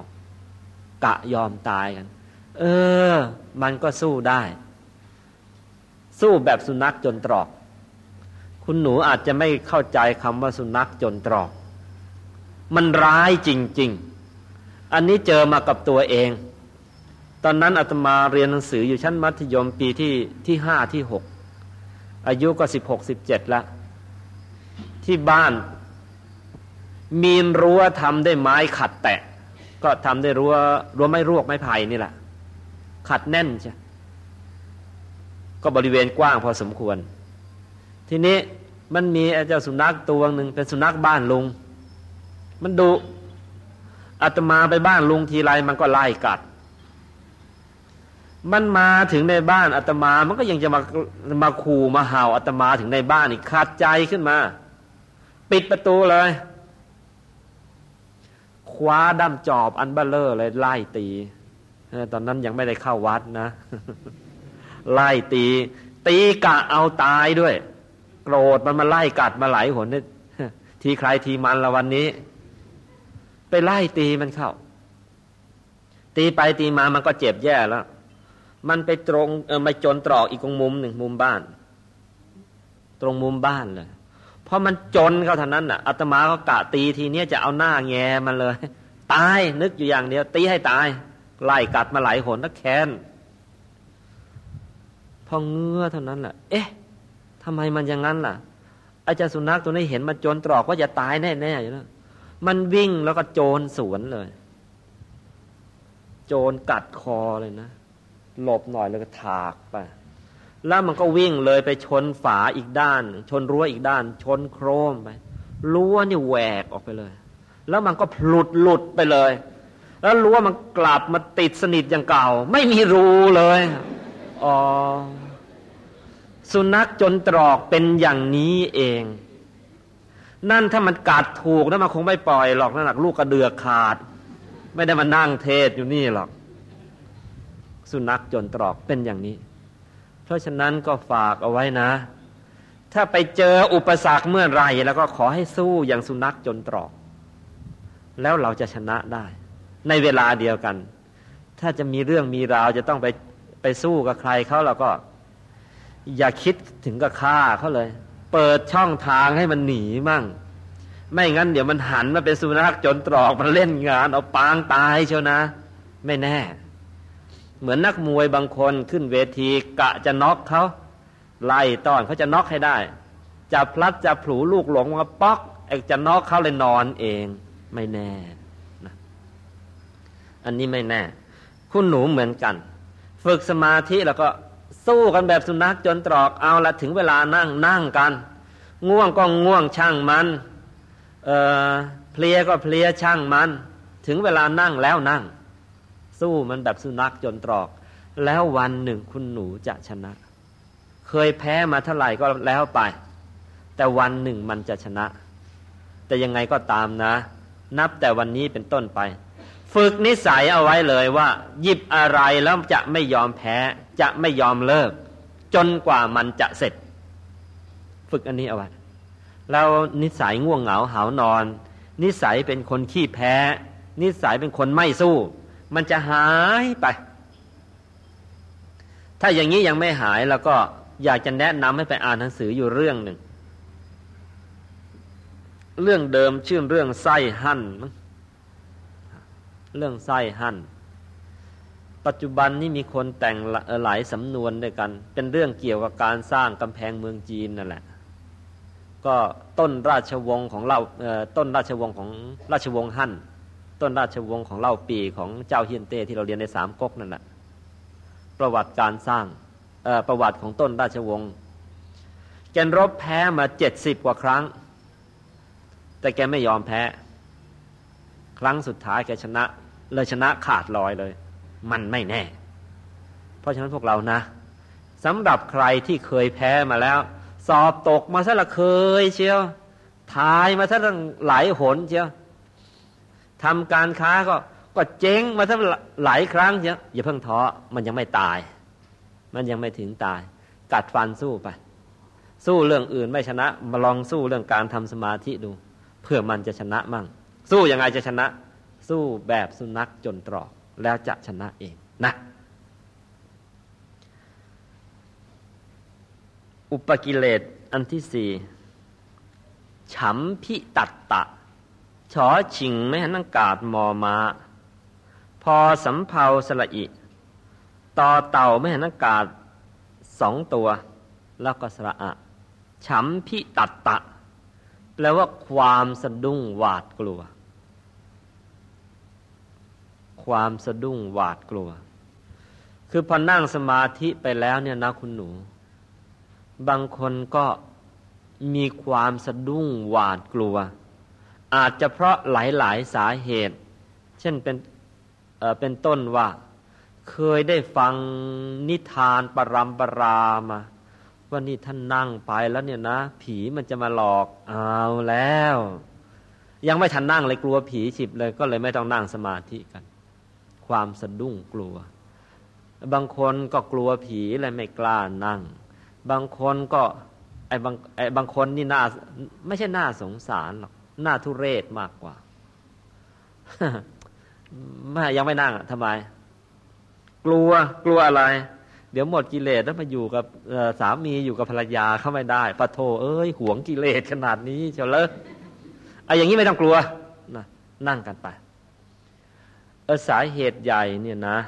ที่มีคำลืออันนี้ว่านั่งไปแล้วจะเป็นบ้าเนี่ย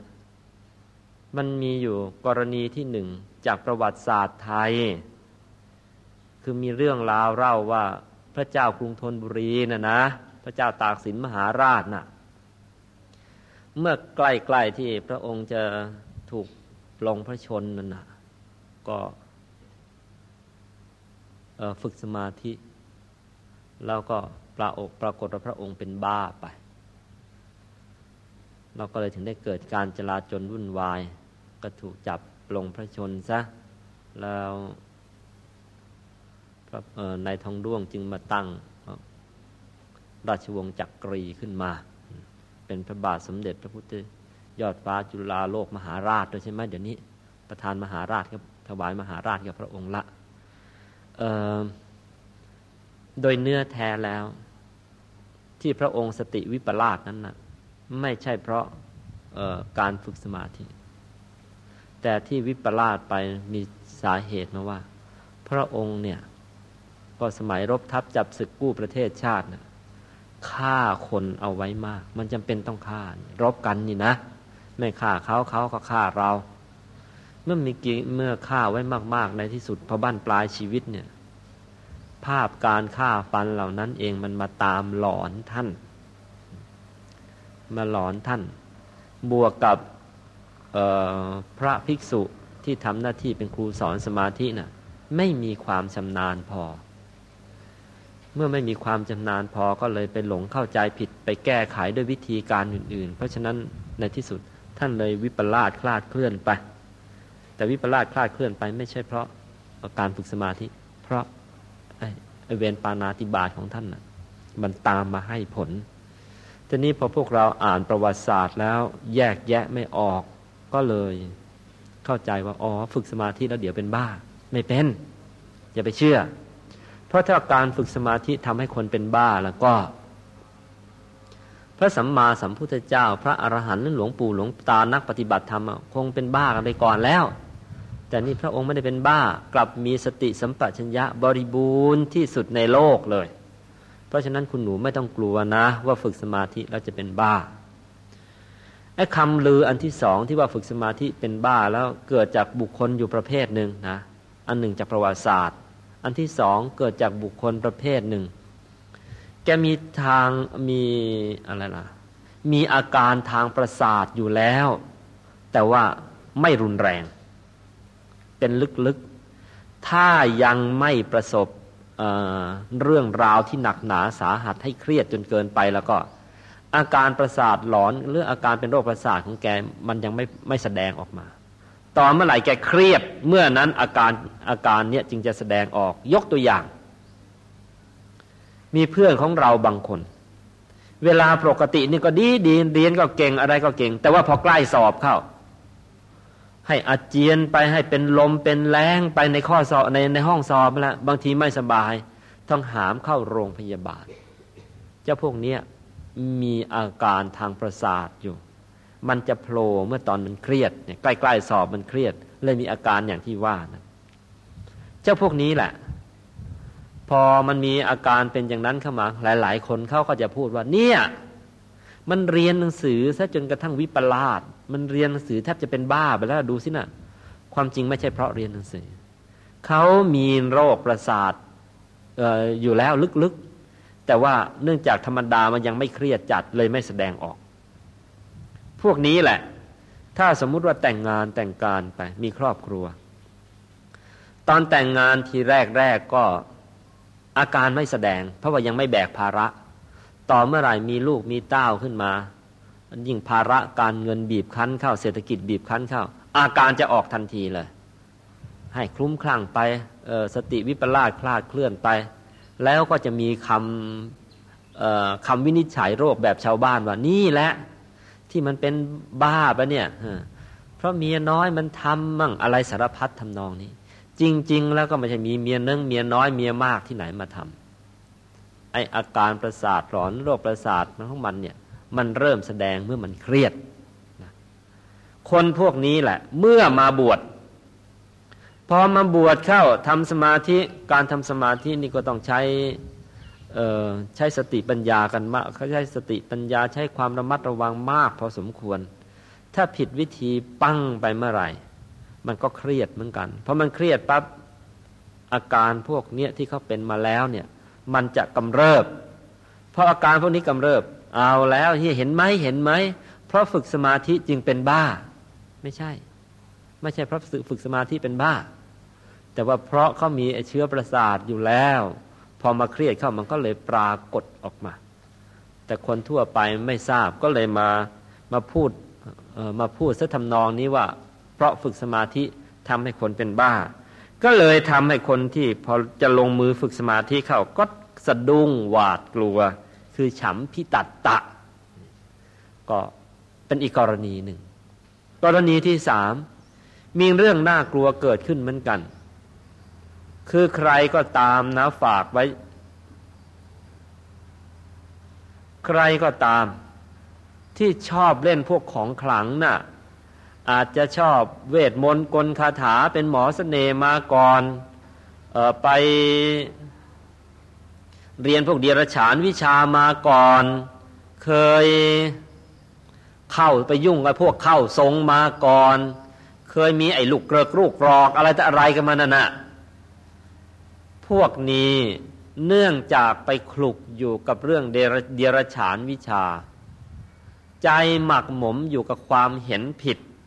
เพราะฉะนั้นพวกนี้เวลามาฝึก ในระยะแรกแรก อาจจะมีเรื่องไอ้ที่ถูกปูพื้นฐานมาผิดผิดอย่างนั้นน่ะ มาหลอนทำให้เกิดเป็นภาพน่าเกลียดน่ากลัวเป็นยักษ์เป็นมารมา ก็ถ้าเจออย่างนั้นก็ก็ทำไม่รู้ไม่ชี้เสียก็จบกัน แต่ว่าเนื่องจากไปคลุกกับพวกนั้นมานานๆเข้าแล้วพอไปเล่าให้ครูบาอาจารย์ไอ้ทางเข้าทรงมั่งไอ้พวกไสยศาสตร์เขาฟังมั่งก็เกิดการสอนวิธีแก้ที่ผิดๆขึ้นก็เลย อาจจะเป็นบ้าได้เหมือนกัน แต่ว่าผู้ที่ฝึกสมาธิมาโดยตรง ไม่เคยไปเกะกะในเรื่องเหล่านั้นเลย จะไม่เป็นเด็ดขาดนะกรณีสามประการที่กล่าวกล่าวมาแล้วข้างต้นหนึ่ง จากประวัติศาสตร์ที่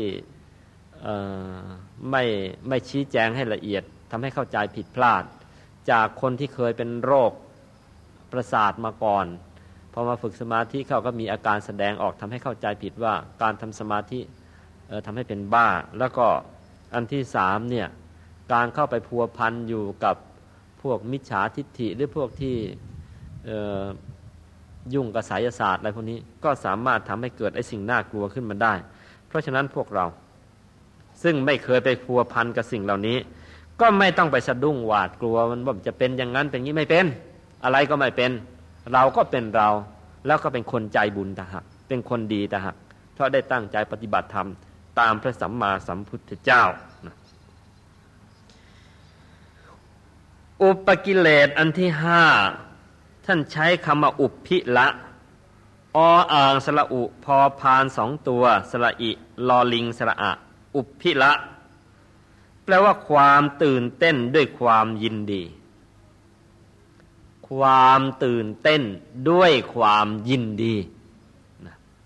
เป็นยังไง พอนั่งไปนั่งไปรู้สึก เออกายมันชักจะเบาๆ กายมันชักจะเบาๆ ใจมันชักจะชุ่ม รู้สึกบางทีขนลุกสู้ซาขึ้นมา บางทีมีความรู้สึกตัวเนี่ย มันเหมือนขยายไปเต็มห้องเลย บางทีมีความรู้สึกว่า ไอ้ร่างกายส่วนบนเนี่ย มันเบานะตั้งแต่เอวขึ้นมันเบาเหมือนจะลอยได้ แต่ไอ้ร่างกายส่วนล่างนี่มันเหมือนหนักจะยุบลงไปอย่างนั้นแหละก็สารพัดจะเป็นกัน บางคน ก็เหงื่อเย็นออกเหงื่อเย็นออก แต่เหงื่อชนิดนี้พอออกแล้วกับชุ่มใจนะเพราะนี่พอเกิดขึ้นแล้วรู้สึกมันชุ่มใจทางนั้นน่ะ แต่เนื่องจากไม่เคยเจอมาก่อน ไม่เคยเจอมาก่อน ก็เลยตื่นเต้น เช่นบางทีก็พอความสว่างปรากฏวูบโอ้โห สว่างจังเลย พอสว่างจังเลย ก็จ้อง พอเราจ้องเนี่ยใจก็เคลื่อนจากศูนย์กลางกายเนี่ยมาอยู่ที่ลูกตา มันเลยหายไปฉิบ เรามันตื่นเต้นนะเมื่อมีอะไรผิดปกติมาในด้านทางดี ๆ อย่างเงี้ยก็ก็พยายามทำใจเฉยๆประคองประคองไป แล้วเดี๋ยวมันก็หาไออาการเหล่านั้นน่ะ มันก็จะเป็นเป็นเรื่องธรรมดาของเรา ใจก็จะชุ่มชื่นเบิกบานขึ้นเรื่อยๆแล้วในที่สุด เดี๋ยวใจก็หยุดก็นิ่งนะอุพิละความตื่นเต้นด้วยความยินดี บางคนเป็นดวงสว่างมาลอยอยู่ข้างหน้าแหมดีใจจังเลยได้จ้อง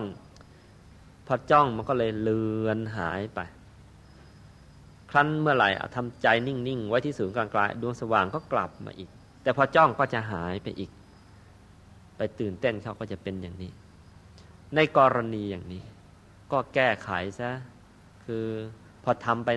ทำไม่ยอมเลิกก็แล้วกัน ค่อยๆทำไปเรื่อยๆ มันจะไอสิ่งเหล่านี้ปรากฏจนกระทั่งคุ้น พอคุ้นในที่สุดมันก็ไม่ตื่นเต้น แล้วมันก็จะอยู่นะอันที่หกท่านใช้คำว่า ทุตถุนละ ทอทหารสละอุตอประตักทอฐานสละอุลอลิงสองตัวสละอะ ทุตถุนละ แปลว่าความไม่สงบกาย ขอให้จำไว้เลย ใจจะเป็นสมาธิได้ ร่างกายเนี่ยต้องสงบก่อน ถ้าเวลานั่งมีร่างกายส่วนไหน ส่วนใดส่วนหนึ่ง มันตึง มันเกรง มันเครียด ชาตินี้ไม่มีทางเป็นสมาธิหรอก เช่น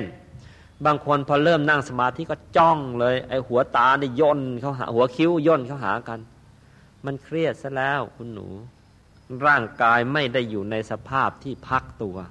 เรียกว่าไม่สงบกาย ไม่มีทางเป็นสมาธิหรอกอดข้าวมากไปก็ไม่ดี บางคนพอจะเริ่มลงมือฝึกสมาธิก็เอานะ่ะ เอาให้มันขลังสักหน่อย เพราะฉะนั้นกินข้าวมื้อเดียวละเมื่อก่อนเขาสามมื้องวดนี้จะเอามื้อเดียวละนั่งไปก็ท้องร้องจอกจอกไม่เป็นสมาธิ แต่ในเวลาเดียวกันนะ ถ้ากินถ้าพุงพลิก ไม่จอกละกลกรนคลืดคลืดก็ไม่เป็นสมาธิอีกเหมือนกันก็กินข้าวปกติ อีกสี่ห้าคำจะอิ่มแล้วหยุดเสียอย่างนี้ใช้ได้บางคนความไม่สงบกายของบางคน ยกตัวอย่างนะคุณหนูนะ เวลานั่งสมาธิหรืออย่างเนี้ย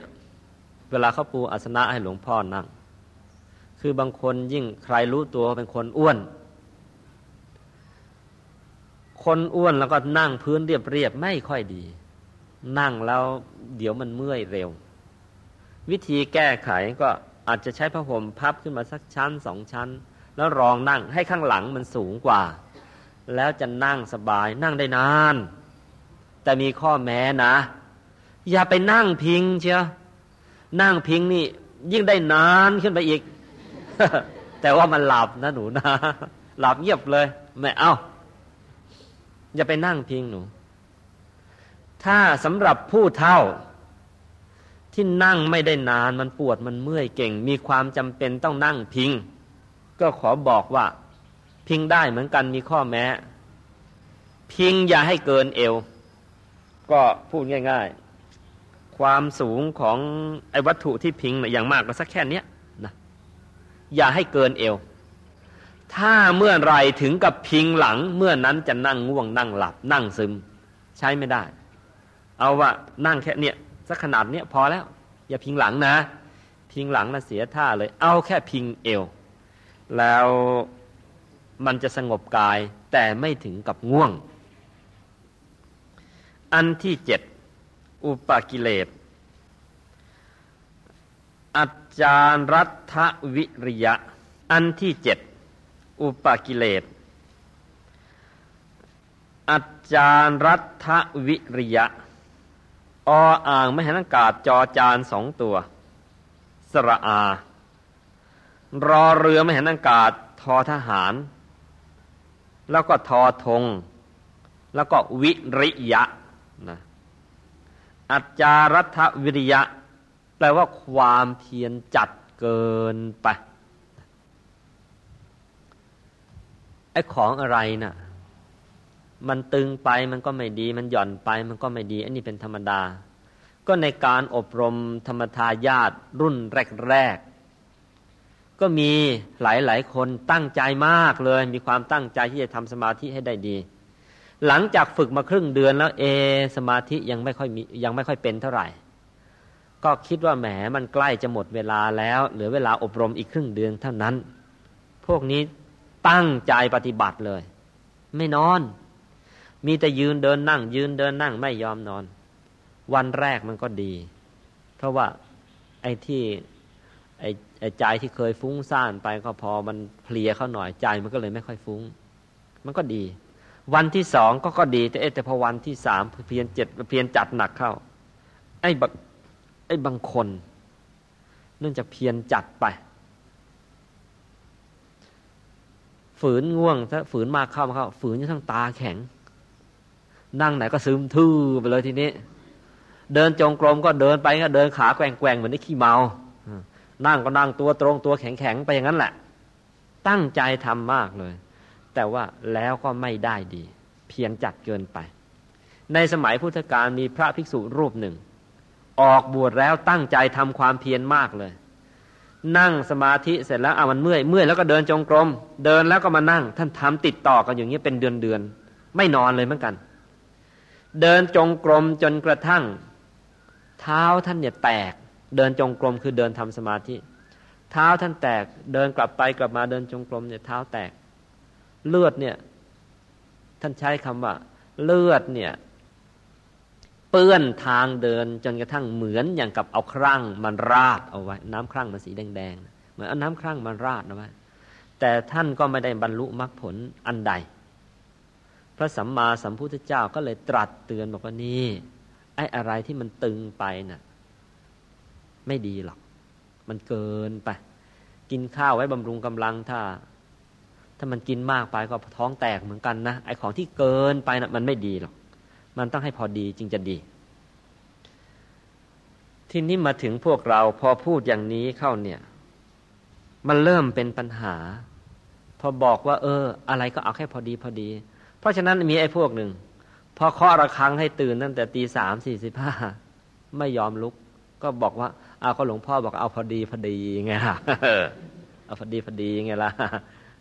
แล้วจะตื่นสักเท่าไหร่ดีสักเจ็ดโมงเออถ้าอย่างนั้นตะพดนวดเถอะ แต่พดอย่างนั้นแหละพอดีจ้ะ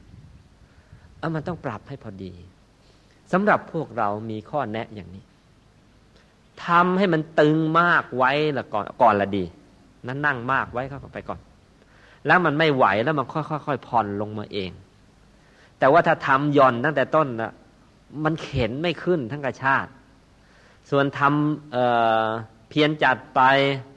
เเพียนแก่กล้าไปเกินพอดีแล้วก็ มันพอมันเหนื่อยเข้ามันเพลียเข้า มันจะค่อยๆ ลดลงมาเอง เมื่อก่อนเคยตื่นตีสองขึ้นมาดูหนังสือ มันไม่ไหวนะข้ามก็เหลือตีสามตีสามไม่ไหวนะข้ามก็เหลือตีสี่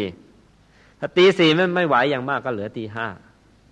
แต่ว่าเอถ้าจะไปหกโมงเจ็ดโมงเอ้งั้นใช้ไม่ได้นะประมาณตีสี่ตีห้าแล้วมันก็กำลังดีข้ามัน เพราะฉะนั้นที่นี่ในการอบรม ก็ขณะนี้เย็นวันศุกร์ ก็มีพวกเราที่มาเป็นประจำก็มาปักกลดกัน ทั้งหญิงทั้งชาย แต่ว่ารับเฉพาะผู้ที่มาประจำก่อนเพื่อจะฝึกเป็นกลุ่มแรก เพื่อให้มีความชำนาญก่อนและอีกหน่อยจะได้ ช่วยกันเป็นบุคลากร ช่วยกันเป็นพี่เลี้ยงอาตมาจะได้ไม่เหนื่อยแรงจนเกินไป ถึงคราวเปิดทุดงคสถานใหญ่ก็จะได้รับงานกันได้นะขณะนี้เราก็มีอยู่ว่าวันศุกร์ ก็มาแล้วปักกรดกัน ก็ค้างคืนวันศุกร์ค้างคืนวันเสาร์เดี๋ยวบ่ายวันอาทิตย์ก็คงกลับพร้อม ๆ กับพวกเรา ในการมาอบรมก็ตีสี่ครึ่งเขาก็ตื่นกัน ใช้ประมาณตีสี่ครึ่งกลางคืนก็เลิกเลิกอบรมกันประมาณสี่ทุ่มกว่าจะได้หลับได้นอนก็ประมาณสี่ทุ่มครึ่งไม่ถึงห้าทุ่มหรืออย่างมากก็ห้าทุ่มเข้านอนห้าทุ่มตื่นประมาณตีสี่ครึ่งไม่น้อยไม่มากจนเกินไปกำลังดี เราทำกันมาอย่างนี้นะ ก็มาถึงอุปกิเลสข้อที่แปดอติลีนวิริยะออ่างสระอะตอเต่าสระอิลอลิงสระอี นอนหนูสระอะ แล้วก็วิริยะ อติลีนวิริยะ ความเพียรย่อหย่อนเกินไป ตั้งแต่เวลานั่งก็นั่งพิงหลังซะแล้ว เวลานั่งก็นั่งบนเตียงนอนซะแล้ว ฝากเลยนะ พวกนั่งบนเตียงนอนนะอย่าทำเลย เพราะถ้านั่งบนเตียงนอนนะไอ้นั่นมันเตรียมนอนต่หักไม่ใช่เตียงนอน เตรียมนอน นั่งเดี๋ยวมันก็ผ่านจะนอน แต่ว่าถ้าได้ไปนั่งห้องพระ เออ มันจะนั่งได้นานขึ้น หรือว่าไม่มีห้องพระจะนั่งที่ห้องนอนก็ได้ แต่อย่าไปนั่งบนเตียง นั่งข้างล่างดีกว่า ยกเว้นมันสุขภาพไม่ค่อยดี ไปถึงก็ทดลองทดลองนอนลงไปก่อนเลย พอดีของไหนก็ลุกขึ้นมานั่ง พอง่วงก็เอนตึ้งพอดีเลยนั่นแต่ว่า ไอ้กรณีอย่างนั้นนะเอาไว้เวลามันเพลียมันมันป่วยนะ แต่ว่าถ้าธรรมดาแล้วก็ อย่าไปนั่งบนเตียงนอนเลย ไม่ใช่ถือขลัง แต่ว่ามันจะทำให้เราขี้เกียจเลิกนั่งสมาธิเร็วไปหน่อย ไปนั่งที่หน้าห้องพระ หรือผิดนักก็นั่งที่หน้าเตียงนอนก็ยังดีนะ เวลานั่ง พยายามนั่งให้กายตรงๆ พยายามไม่นั่งพิง แล้วก็นั่งนานแค่ไหน จึงจะดี ถ้าสำหรับผู้ที่ฝึกใหม่ อย่าเพิ่งไปกำหนดกฎเกณฑ์ว่าเท่าไหร่ เอาว่า อย่างน้อยก็หนึ่งเมื่อยนี่พวกฝึกใหม่ๆนะ เอาแค่หนึ่งเมื่อยก่อน มากนักเดี๋ยวจะท้อแท้กลับบ้านฉิบ เอาแค่หนึ่งเมื่อย แต่หลังจากผ่านไปอย่างนี้ผ่านทำนองนี้ไปแล้วสักเดือนครึ่งเดือน ต่อไปนี้นั่งก็เอาว่า อย่างน้อยไม่ได้อะไรเลยก็ต้องมีครึ่งชั่วโมงสี่สิบห้านาทีไอ้ครึ่งชั่วโมงสี่สิบห้านาที จริงๆนั้นมันยังไม่ค่อยได้อะไรนักหรอก เพียงแต่ว่าอะใจมันก็กระชุ่มกระชวยขึ้นมาพอสมควร แต่จะให้ได้ผลกันจริง ๆแล้ว เนาะอย่างน้อยที่สุดต้องหนึ่งชั่วโมง ถ้าจะได้สองสามชั่วโมงสี่ห้าชั่วโมงก็ยิ่งดี นั่งมากเอาไว้เป็นดีนะมันไม่ไหวแล้วมันก็ค่อยๆถอยลงมาหย่อนลงมาเองไม่เป็นไร ทีนี้ อติลีนะวิริยะความเพียรย่อหย่อนเกินไป ก็มาถึงอันที่เก้าอภิจับอภิชับปา ออ่างสระอาพอสำเพาสระอิชอช้างไม่หันกาดปอปลาสองตัวสระอาอภิจับอภิชับปาแปลว่าความอยาก อันนี้เป็นในการทุกคนเลย พอนั่งปุ๊บก็ตั้งความหวังฮะภายในงวดนี้เราจะให้เห็น อันนี้มิตรให้ชัดให้แจ้ว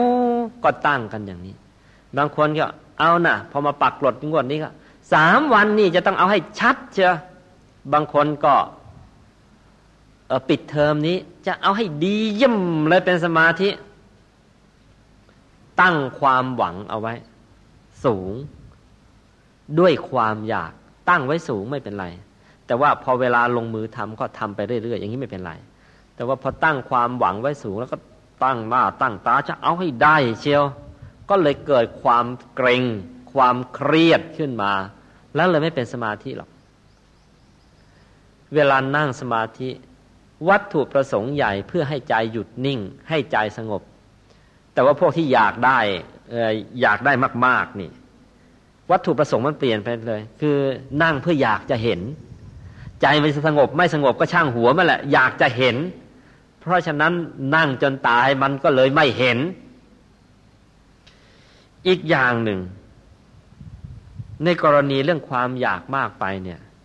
มีกรณีหนึ่ง จัดเป็นความอยากมากไป แต่ตัวเองไม่รู้ ตัวเองไม่รู้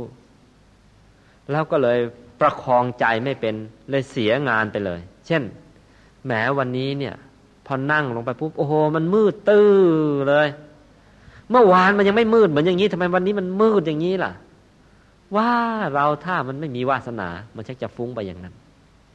แต่ตรงกันข้ามนะ มันมืดตื้ออย่างนั้นแหละ แล้วท่านรู้จักปลอบใจคือไม่อยากได้จนเกินไปแล้วก็ปลอบใจว่า เออ มันมืดแค่นี้ มันก็ยังดีกว่ามืดกว่านี้นะ แล้วก็นั่งสมาธิต่อไป พวกเนี้ยจะได้สมาธิเร็ว หรือวันนี้นั่งไปแล้ว มันมืดมืดมืดก็แล้วทำยังไงล่ะ ก็ปลอบใจต่อสิ เออ ก็ยังดีนะ มันไม่ถึงกับเมื่อยเนื้อเมื่อยตัว ตึงเนื้อตึงตัวปวดแข้งปวดขา พอเราคิดซะพันนี้ว่ามันดีนะ ใจมันก็ไม่ท้อแล้วประเดี๋ยวความกระสับกระส่ายหมดไปแล้วก็ มันก็จะเป็นสมาธิดีขึ้นมา เอา้าบางวันนั่งไปแล้วมืดก็มืด เมื่อยเนื้อเมื่อยตัวนะ่ะโอ้เราถ้ามันจะไม่มีวาสนาซะละมั้งถ้าคิดอย่างนี้มันจบซะแล้ว ไม่สามารถจะทำสมาธิต่อ แต่คิดกลับใหม่ เออ มันก็ยังดีวะมันยังไม่ถึงก็ปวดหัวตัวร้อน แล้วก็นั่งต่อไป เดี๋ยวมันจะค่อย ๆ ดีขึ้นเองแหละไอ้ที่ตึงเนื้อตึงตัว ไอ้ที่มันมืดตื้อมันจะค่อยคลายคลาย เดี๋ยวก็สว่างโพลงขึ้นมา หรือวันนี้นั่งไปแล้ว โอ้โห มันปวดหัวตัวร้อนไปหมดเลย ก็อย่าเพิ่งเลิกนั่ง คิดซะว่า เออ มันก็ยังดี มันไม่ถึงกับประงงาบประงงาบต้องให้น้ำเกลืออต้องฉีดยา เอาละมันยังพอสู้อยู่ก็ประคองประคองไป เดี๋ยวมันก็จะดีโรคภัยไข้เจ็บหายไปหมดเลย นี่เป็นอย่างนี้ ถ้าเรารู้จักประคองใจอย่างนี้ ไม่ถึงกับอยากจนเกินไปประเดี๋ยวใจจะค่อยๆรวม แล้วก็หยุดนิ่งเป็นสมาธิได้ เข้าถึงพระธรรมกายได้เหมือนกัน ที่นี้ อันที่สิบนานัตตสัญญา นอนหนูสละอา นอหนูไม่ให้นังกาต่อเต่าสองตัว แล้วก็สระอะ นานัตตะ แล้วก็สัญญานะติดกัน นานัตตะสัญญาแปลว่าความนึกไปในสิ่งต่าง ๆ ที่เคยผ่านมาหรือจดจำได้ พูดง่ายๆ มันมีเรื่องต่างๆ มันค่อยผุดขึ้นมากวนใจขณะทำสมาธิ แม่บนเอาไว้ก็มาผุดอีกตรงนี้แหละพ่อดูเอาไว้ก็มาผุดอีกตรงนี้แหละที่ทำงานทะเลาะกับผู้บังคับบัญชามาก็มาพูดถ้าอีตอนทำสมาธินี่แหละไอ้เรื่องที่ตั้งยี่สิบปีที่แล้วคิดว่าลืมแล้วมันก็มาพูดอีตอนนี้แหละ เคยกินเหล้าเมายาเอาไว้นั่งนางนี่ขวดแม่โขงโผล่ขึ้นอีกแล้วแหละ นี่เป็นอย่างนี้ นานานัตตสัญญา พวกนี้เนี่ยเขาใช้อยู่คำว่า ใคร ถ้าพูดภาษาชาวบ้านนะ ใครที่แสบเอาไว้มากแล้วนานานัตสัญญาก็เยอะ กินเหล้าไว้เยอะ นานานัตสัญญาก็เยอะ ไอ้ที่โกหกไว้เยอะมันก็โผล่ขึ้นมาเยอะ ไอ้พวกขี้เหล้านี่นั่งไปนั่งไปแล้วขวดแม่โขงโผล่ขึ้นมาแล้ว ขวดเบียร์โผล่ขึ้นมาแล้ว ถ้าไอ้พวกโกหกเอาไว้นี่ไอ้เรื่องที่โกหกโผล่ขึ้นมาแล้ว ยังไม่พอตั้งนิมิตเป็นดวงแก้วเนี่ยเดี๋ยวดวงแก้วยังเบี้ยวเลย ตั้งนิมิตเป็นองค์พระหน้าพระยังเบี้ยวเลยทำไมล่ะอิริที่โกหกเอาไว้เคย เคยเบี้ยวเบี้ยวบูดบูดมาเคยถึงเวลากรรมนั้นไม่ไปไหน มันตามสนองอย่างนี้ เพราะฉะนั้นในกรณีนานัตสัญญาเนี่ยก็มีทั้งวิธีป้องกัน มีทั้งวิธีรักษานะวิธีป้องกันคือนับแต่วันนี้ไป ถ้าไม่ต้องการให้นานานัตสัญญามากวนแล้วก็ ศีลห้ารักษาให้ดีนะถ้าไม่งั้นไอ้เรื่องที่ผิดศีลน่ะมันจะโผล่ขึ้นมากวน หรือถ้ารักษาศีลแปดได้เดี๋ยวก็ยิ่งดีเยี่ยมใหญ่เลย นี่เป็นวิธีป้องกัน ส่วนวิธีรักษาคือใครเนี่ยมีเรื่องฟุ้งซ่านมาก ๆ เนี่ย มันมาแล้วมันก็ไม่ยอมไปมาค้างอยู่ในใจงั้นน่ะ วิธีแก้ง่าย ๆ มีอยู่อันหนึ่งมันจะมากี่เรื่องก็ตามอย่าไปต่อต้าน อย่าไปหงุดหงิดพอมันมาก็ เออมาได้ก็ไปได้วะนึกซะอย่างนี้ ไม่ให้ความสนใจแล้วเดี๋ยวมันจะไปเองมาได้ก็ไปได้วะไม่สนใจมันแล้วมันจะไปเองทีนี้มีบางเรื่อง ขนาดไม่สนใจ แต่เนื่องจากเราไปไปทำไอ้ไม่ค่อยจะดีเอาไว้มันเลยอยู่ค้างนาน เป็นเรื่องฝังใจ กรณีนี้ก็ต้องท่องกันแล้วนะคำภาวนานะสัมมาอรหังไปเรื่อยๆท่องไปช้าๆแล้วคำว่าสัมมาอรหังเนี่ยมันจะค่อยๆแซะแซะแซะไล่ที่ เอาเรื่องไม่เป็นเรื่องหลุดออกไปเองพอเรื่องเหล่านั้นหลุดไปแล้ว แม้คำภาวนาว่าสัมมาอรหังมาก็จะเลือนเลือนตามไปด้วย ก็อย่าไปฝืนมันปล่อยให้มันเลือนไปเลย ในที่สุดในใจเราก็จะมีแต่นิมิตองค์พระหรือด้วยดวงแก้วเพียงอย่างเดียว เป็นสมาธิเจ้าไปเลยนี่วิธีแก้นานาเออนานัตสัญญาขอไป ไม่ใช่นานานะ นานัตสัญญา ทีนี้ อุปกิเลสข้อสุดท้าย รูปานังรอเรือสระอูปอปลาสระอานอนหนูแม่งกาดงองู รูปานัง วัดอตินิชชา ออ่างสระอะตอเต่าสระอินอนหนูสระอิชอช้าง แล้วก็ชอกระเชอสระอาอตินิชชาวัก ยิตัตตะ ยอยักษ์สระอิต่อเต่าไม่หังกาสองตัว สระอะ ยิตัตตะ รูปานัง อตินิชายิตัตตะ ความเพ่งตอนรูปหรือเพ่งนิมิตนั้นจนเกินไป อันนี้ก็ได้แก่หลาย ๆ คนนะ พอมององค์พระได้แล้วก็จ้อง พอมันจ้องมันกลายเป็นนึกอย่างนี้ นึกองค์พระหรือดวงแก้วอยู่ข้างหน้ามันจ้องซะงี้ ใจเลยไม่อยู่ที่ศูนย์กลางกาย ฝึกให้แทบตายก็ไม่เป็นสมาธิ พอจ้องซะแล้วก็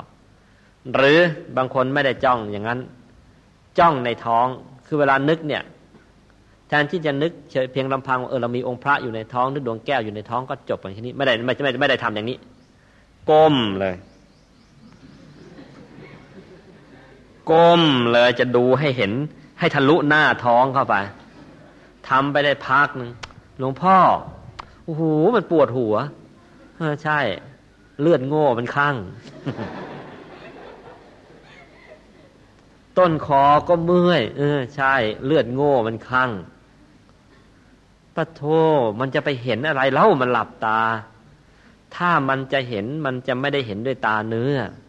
แต่เห็นด้วยตาของกายมนุษย์ละเอียดที่อยู่ข้างใน ราะฉะนั้นหนูเอ้ย ไม่ต้องก้ม ไม่ต้องจ้อง แล้วช่วยโน้ตลงไปด้วย เมื่อเวลาเห็นนิมิตแล้ว องค์พระก็ดีดวงแก้วข้างดี ถ้าเห็นข้างในแล้วนะ่ะ เวลาเห็นแล้ว ถ้าเป็นองค์พระก็อย่ามองทั้งองค์ เป็นดวงแก้วก็อย่ามองทั้งดวง แต่มองเข้าไปกลางดวงแก้ว มองเข้าไปกลางองค์พระ เวลามองก็คล้ายๆ อย่างตัวเรานะเข้าไปอยู่ในนั้นด้วย ถ้าทำอย่างนี้จะชัดขึ้นชัดขึ้นมาทุกวันทุกเวลา สว่างโพลงเหมือนดวงอาทิตย์ยามเที่ยงขึ้นมาเชียว นี่เป็นอย่างนี้นะเพ่งต่อรูปจนเกินไปไม่เอาไอ้ก้มมามองก็ไม่เอา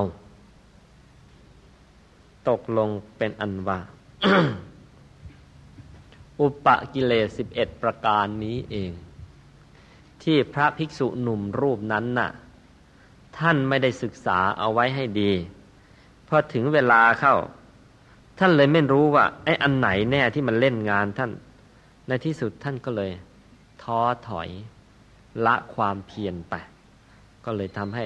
เลิกความเพียรต้องรอจนกระทั่งพระพุทธเจ้าต้องมาเทศเอานะ เทศให้กำลังใจ แล้วจึงจะได้สามารถทำใจให้หยุดให้นิ่ง เข้าถึงพระธรรมกายได้ ทีนี้มาถึงพวกเรา ในเชิงปฏิบัติแล้วล่ะก็จะทำยังไงเนี่ยหลวงพ่อก็มีคำฝากสั้น ๆ ของหลวงพ่อวัดปากน้ำท่านว่าอย่างนี้ นี่หลวงพ่อวัดปากน้ำภาษีเจริญนะ ท่านล่วงลับไปแล้วล่ะ พระมงคลเทพมุนีนะ่ะ ท่านเขียนเอาไว้ในหนังสือ ว่า เมื่ออุปกิเลสเหล่านี้แม้อย่างใดอย่างหนึ่งเกิดขึ้นแก่เราแล้ว สมาธิของเราก็เคลื่อนไป เพราะอุปกิเลสเหล่านี้เป็นต้นเหตุ ฉะนั้น ในการบำเพ็ญภาวนา เราต้องใช้ความเพียร ความอดทน ทั้งสองข้อนี้ เป็นข้อสำคัญยิ่ง ตกลงอย่างที่หลวงพ่อไว้พูดไว้เมื่อกี้นี้ ว่าตื้อครองโลกก่อน ใช้ความเพียร แล้วก็อดทน ทั้งอดทั้งทน มันจะเมื่อยก็ทน มันจะขบก็ทน มันจะปวดก็ทน ทนลูกเดียวนะเราต้องใช้ความเพียร ใช้ความอดทนทั้งสองข้อนี้เป็นสำคัญยิ่ง แล้วก็ประการสุดท้าย คอยประคองคุมสติไว้ไม่ให้เผลอ นอกจากใช้ความเพียรความอดทนแล้วนะ ยังคอยประคองคุมสติไว้ไม่ให้เผลอ ใช้ปัญญาสอดส่องดูว่า ใช้ปัญญาสอดส่องดูว่า วิธีใด ที่จะทำให้อุปกิเลสเหล่านี้เกิดขึ้นไม่ได้ วิธีใดที่จะทำให้อุปกิเลสเหล่านี้เกิดขึ้นไม่ได้ เราก็จะทำใจไว้โดยวิธีนั้น จงวางใจของเราไว้ให้เป็นกลางกลางนี่คำพูดของหลวงพ่อวัดปากน้ำนะ ต้องอาราธนาของท่านมาให้พวกเราวันเนี้ยจงวางใจของเราไว้ให้เป็นกลางกลางคือมัชชิมาปฏิปทา ให้เป็นอุเบกขาด้วยเป็ นกลางกลางเป็นอุเบกขา แล้วท่านขยายความอะอย่ายินดีและยินร้าย อดทนด้วยมีความเพียรด้วยกุมสติด้วย แล้วก็เป็นคนไม่ยินดียินร้ายวางใจกลางกลางเป็นอุเบกขา ให้พยายาม ให้พยายาม ละจากความโลภความโกรธ ความหลง ละความโลภก็ด้วยการทำทาน ละความโกรธก็ด้วยการรักษาศีล ละความหลงก็ตั้งใจทำภาวนาไปเรื่อยๆนั่นเอง จงทำใจของเราให้ใสเป็นแก้ว จงทำใจของเราให้ใสเป็นแก้ว ให้เยือกเย็น ให้ชุ่มชื่น